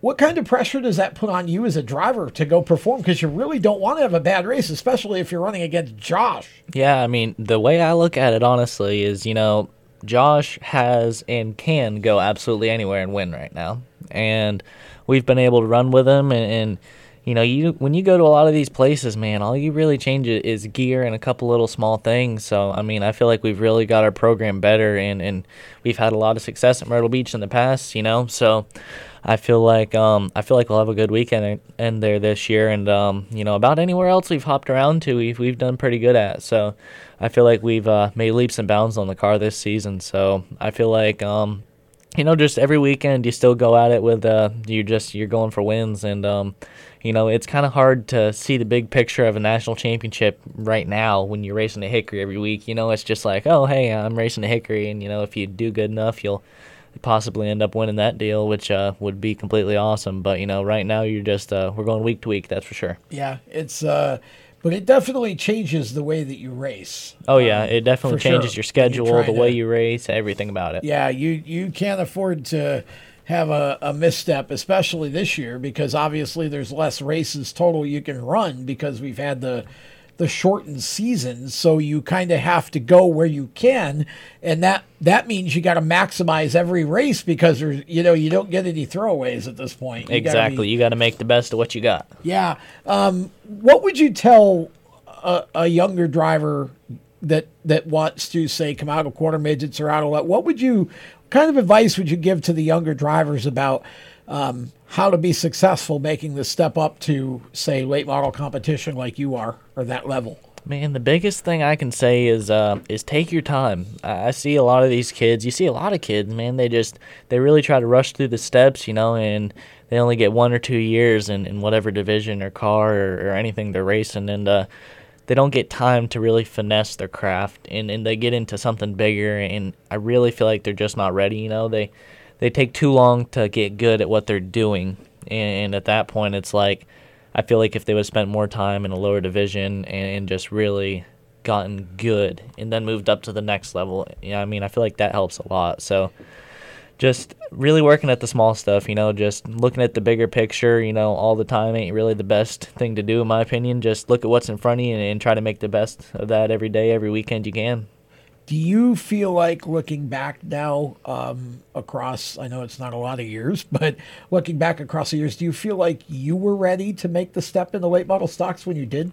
Yeah, I, definitely do. You know, I had six or seven years of go karts, which I mean, it really doesn't teach you a whole heck of a lot, you know. And then I had a good three years in legend cars and a year and a half, maybe even two years on dirt. So I felt like, uh, you know, big cars was kind of only the next step. So you know, we did a lot of testing and that before I even ran a race, and uh, really my first race, I felt like I was, you know, I was ready as I was going to be to run one. And you didn't run.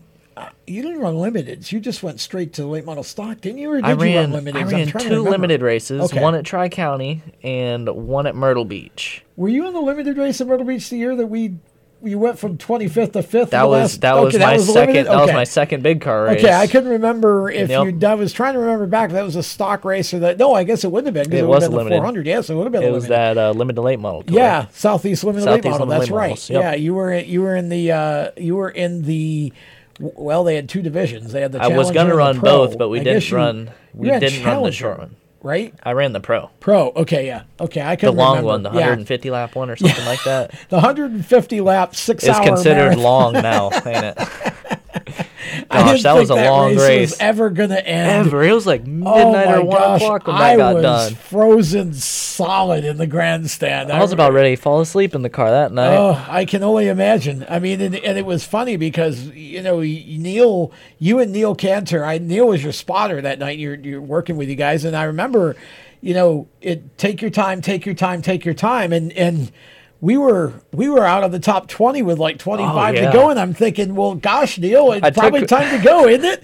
But we had so many cautions, you just kept going by them, and oh, you know, on the restarts, I took so much time. It was like all of a sudden, I'm like, oh man, there ain't no time left. And Yeah. then like on the restarts, it's like I'd pass four or five cars here, and then it's like the next one, four or five more, and I'm like, oh Yeah. hey, I'm in like eighth or ninth right now. you were gobbling them up. I think you finished fifth. Yeah, was- I did. Yeah, it was. We had a we had a car to win if there was a couple more laps. Yeah, that was that was crazy. I I have never seen uh never seen a limited late model race like that in my life. It was one of the and like I said, it was just so cold. I mean, Oh, I, yeah, it was. Oh gosh, I could see my breath. And that's you're in Myrtle Beach, South Carolina. I know it's November, but that's not supposed to happen down there that it's way. in the wind is what Yeah. gets you down there. Yeah, and boy, it was too. Yeah, but um, but yeah, you've you've come so far so quickly, and I just feel like you're at a place now where um, if somebody's coming to Hickory, they got to go through Ryan Millington to get the win, and that must be an interesting place for you to be in, considering that there's still guys you're running with like Josh that have been doing this lo- way longer than you, and you know, and, and they're they're having trouble passing you. Yeah, I mean, uh, it's just been we've had to work so hard. I feel like with so little, really, up until up until this year, we've been we've been really lucky this year to been able to get some better equipment than we've had in the past. But um, we've really had to fight and dig for what we've got, you know. So that uh, that's just a different type of drive than um, you know, just being able to go to the track every week and know you got the best and know you can Yeah. throw on whatever it is, and um, that's helped us a bunch. You know, we just got the we got the drive and the motivation and dedication from everybody involved. So that's uh that's really been huge. I can tell you that. I feel like the competition at Hickory this year in the late model stock class, probably because of the the lack of other tracks being open, everybody's kind of coming to Hickory. I feel like the competition is stiffer than it's been in a long time. There's like ten or twelve cars at least that could win on any Oh, yeah. given night, and yet there you and Josh are up at the top two Yep. almost every week. There's been I think two races this year that there's been under 20 cars. Yeah. Like it, they've just there's been huge But the fields. quality's there. Yes, absolutely. There's there's been some very good racers. I mean, that's for sure. There um the past couple weeks, you know, it's been we've had to fight pretty hard to get up to the front and um usually usually it's still a struggle, but usually, you know, you're kind of struggling to get around one person or something like that, but you kind of have to race everybody you're around right now, so um that definitely makes it a lot more of a challenge for all of us. That track is such a challenge. Oh yeah. too to drive. I mean, it's not it's not as if you've got four or five. It's not Orange County where you can run three wide all day. Oh, yeah. You know, Hickory is a very very It's a- challenging track to yeah, drive. Yeah, it's a wide track, but there's only two racing Yes. grooves. Yes. It is the thing about it. You know, you get up in that third groove and it's like, uh oh. You know, yeah, you get up in the third groove and you don't want to be up in the third no, stuff goes downhill I real gotta quick. get outta here. Yep. So, uh, yeah, that place definitely seems to put on some real good racing. You know, it uh, especially at the longer races like the Cars Tour shows Yeah. and stuff. It always seems to turn into a Myrtle Beach. You know, too wide, everybody's stacked up. Oh, Lots of God. cautions. You can't pass. It's Yeah. just it turns into a really good show. You know, but um, yeah, it's been a ton of fun racing there that this year. That's for sure. Well, we uh, we've got to take one last break for the evening, and uh, when we come back, we'll finish up tonight's lead lap show presented by Victory Custom Trailers, and we'll do it all right after these words. How to be a great dad in 15 seconds. Bike ride, go fish, walk in the park, phone call, milkshake, play catch, picnic, fly a kite, tell jokes, laugh, talk, read a story, tell a story, bumper car, swing set, bowling, pillow fight, cut loose, stay tight. Whew. Because the smallest moments can have the biggest impact on a child's life. Take time to be a dad today. Call 877-4DAD-411 or visit fatherhood.gov. Brought to you by the U.S. Department of Health and Human Services and the Ad Council. Automotive technicians and auto service trainees, how would you like to work at the beach and perform for one of the best car care centers in the nation? Lewes Meineke is now looking for skilled automotive technicians to join their award winning team. If you're a gearhead that knows his or her stuff or a young up and comer that has the motivation and drive to succeed, then you need to make this call today. 302 827 2054. Lewes Meineke Car Care Center, located in beautiful Lewes, Delaware, offers a highly competitive compensation plan, great benefits, a flexible schedule, and did we mention that you're going to be working at the beach? Plus, there's a signing bonus for the right candidates. Technicians must be ASE certified and have a minimum of six years experience. Beginners your own pace in one of several entry level positions. But whatever you do, don't wait. These jobs will go fast. Call Tim at 302 827 2054. That's 302 827 2054. Lewes Meineke Car Care Center. Rev up your career. You hear that? That's the sound of America's only sports car. That's right, it's a Corvette. But not just any Corvette, it's your Corvette. It's that who cares if there's traffic part of your day. And this can be you when you come to Cooper Corvettes. With 60 years of Corvettes to choose from, there's always a Corvette in your budget. And they'll service any Corvette you bring in. Cooper Corvettes on Route 1 just north of Quantico and Triangle. Call, click, or visit coopercorvettes.com. HMS Motorsport is the leader in motorsport safety. HMS serves a majority of NASCAR, IndyCar, and IMSA WeatherTech teams, as well as countless SCCA and club level racers and driving enthusiasts throughout North America. The representatives are experts on making your track driving as safe as possible. You have family and friends who care about you, so don't settle for second when it comes to motorsport safety. Stop into HMS Motorsport, visit them on their website at hmsmotorsport.com, or send them a Facebook message and tell them the folks from Race Chaser Media sent you. How to deal with someone who says that's so gay. Outsmart them. This party is like so gay. Totally. Excuse me, but did you ladies know the word gay used to mean happy or excited? Then it became a word used to describe gay people. Then somehow it came to mean dumb or stupid, which is how you just used it, which is not very nice. Ew, that guy is on the football team and super smart, and he totally hates us now. Totally. When you say that's so gay, do you realize what you say? Knock it off. Learn more at thinkbeforeyouspeak.com.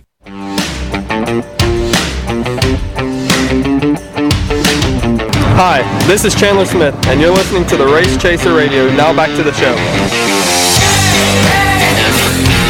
Oh boy. If only we were rolling tape during the breaks. Ryan Millington's still with us, and uh, we're not even going to go there. Uh, but uh, I, I found something that could be interesting. I always like every once in a while I like to jump on Twitter or whatever, just see what we can pull up because it makes for good conversation. NASCARcasm is absolutely the only reason, well, not the only, the biggest reason to follow Twitter. If you follow nobody else on Twitter, get Twitter just to follow NASCARcasm. Um, and again, if you, well, what is NASCARcasm? Okay, sarcasm, NASCARcasm. See, okay. So now he he has some articles that uh, appear on NASCAR.com from time to time, and he has come up with a NASCAR silly season translator. So basically, this is the silly season quote and then NASCARcasm's translation.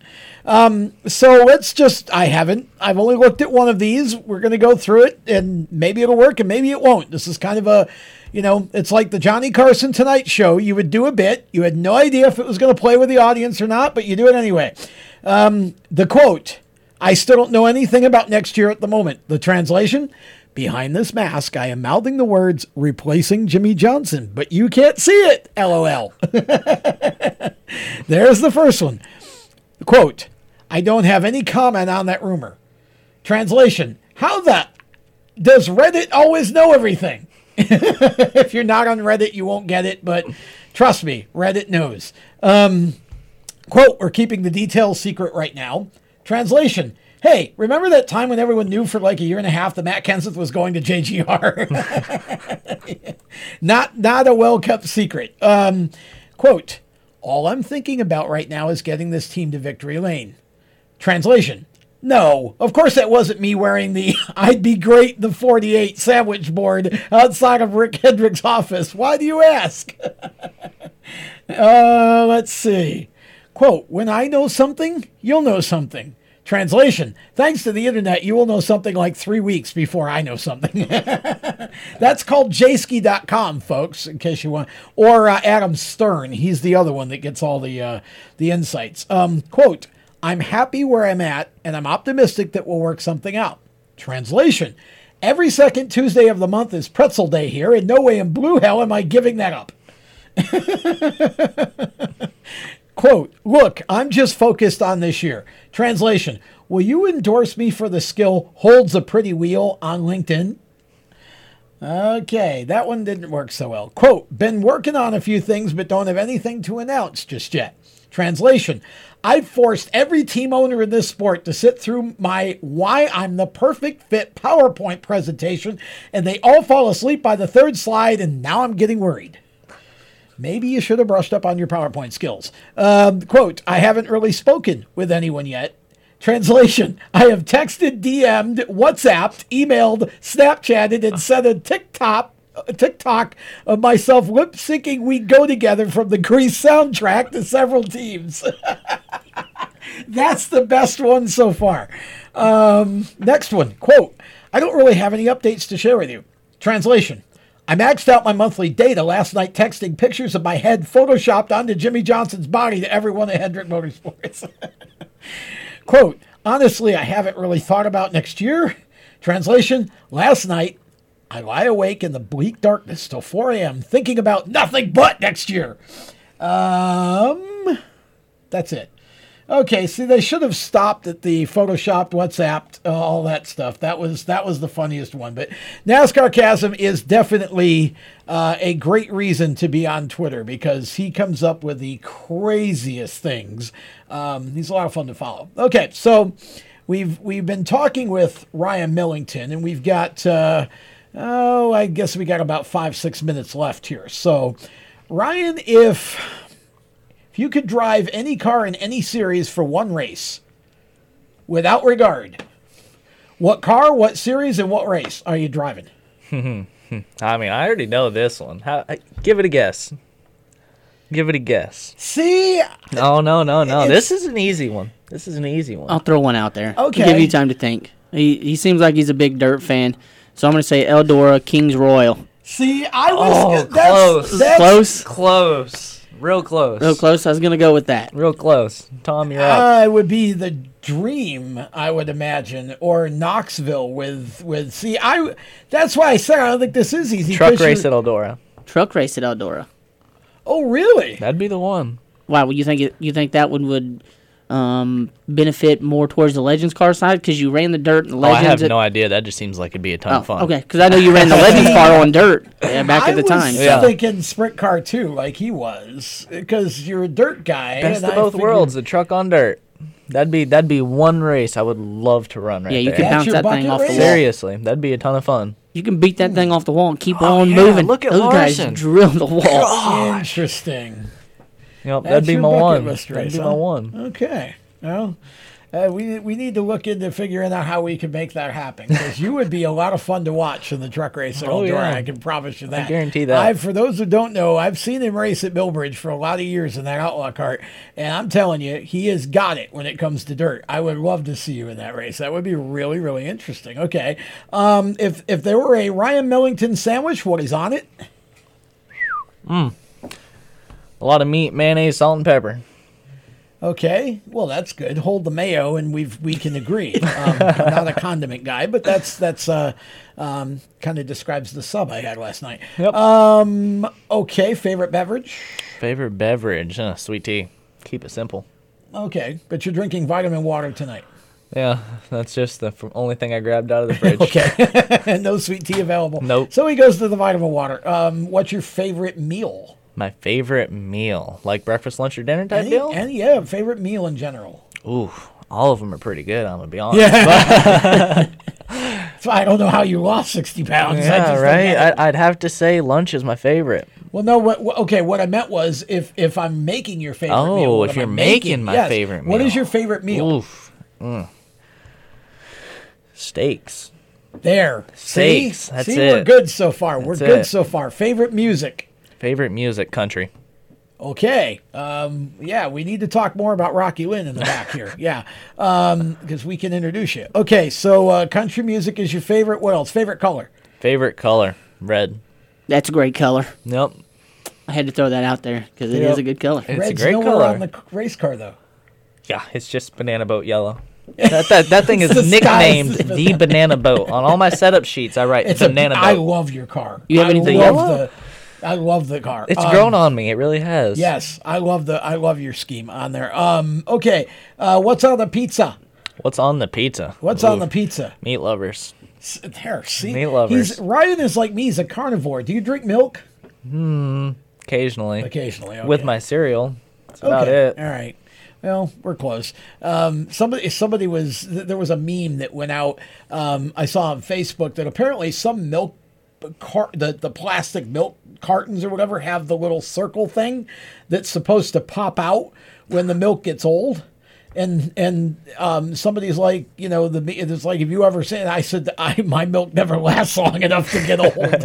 I mean, you know, if there's ever a farm anywhere, a, a dairy farm anywhere in the Carolinas that gets in trouble, just let me know. I'll start buying your product. I promise I'll save the business. Um, I'm a milkaholic. Okay, um, you you get to keep three apps on your phone. That's it. You got to get rid of the rest of them. Which three are you keeping? Oof. Go with Snapchat, TikTok, and Instagram. Really? Yeah. Well, you're not. Are you on Twitter even? No. I was gonna You say. know what? I'm think you're on- swapping Instagram for Facebook. Oh, really? Yeah. Okay. I see. I would have thought Instagram would have been on, but I didn't realize you were on TikTok and Snapchat because I don't dare go on those two. Um, TikTok is is China. That that's just not my. Oh yeah, no, don't we're post not- anything on there. No. Just just observe. Yeah, vi- Just ju- observe. Just Yeah, observe. Yeah, don't don't don't don't make it possible for them to get anywhere No, near your phone. nope, um, nope. and I'm not uh, going Chase Cabre on TikTok. I somehow I don't think I better push that question, uh, Oof. Push that issue here on this show, because I know Chase a little. Oh, I do Actually, too. I know him a lot. Um, we need to get him back. Chase got back into actually he got back into the outlaw carts pretty heavy this year, and he act, and The he put together one for um, didn't uh, what's her name um, Hailie. Hailie Yeah. Deegan drove. Are those two? Are those two dating? Are they? I guess okay, okay. I did not. I wasn't because I I had heard something about that. So, um, so I know he had her. I wonder how well she did. Because I would be, I would bet that with the talent she has, because I do believe she's got a lot of talent. I just think you know it's going to take her as she goes up levels. Going to take her longer to adjust.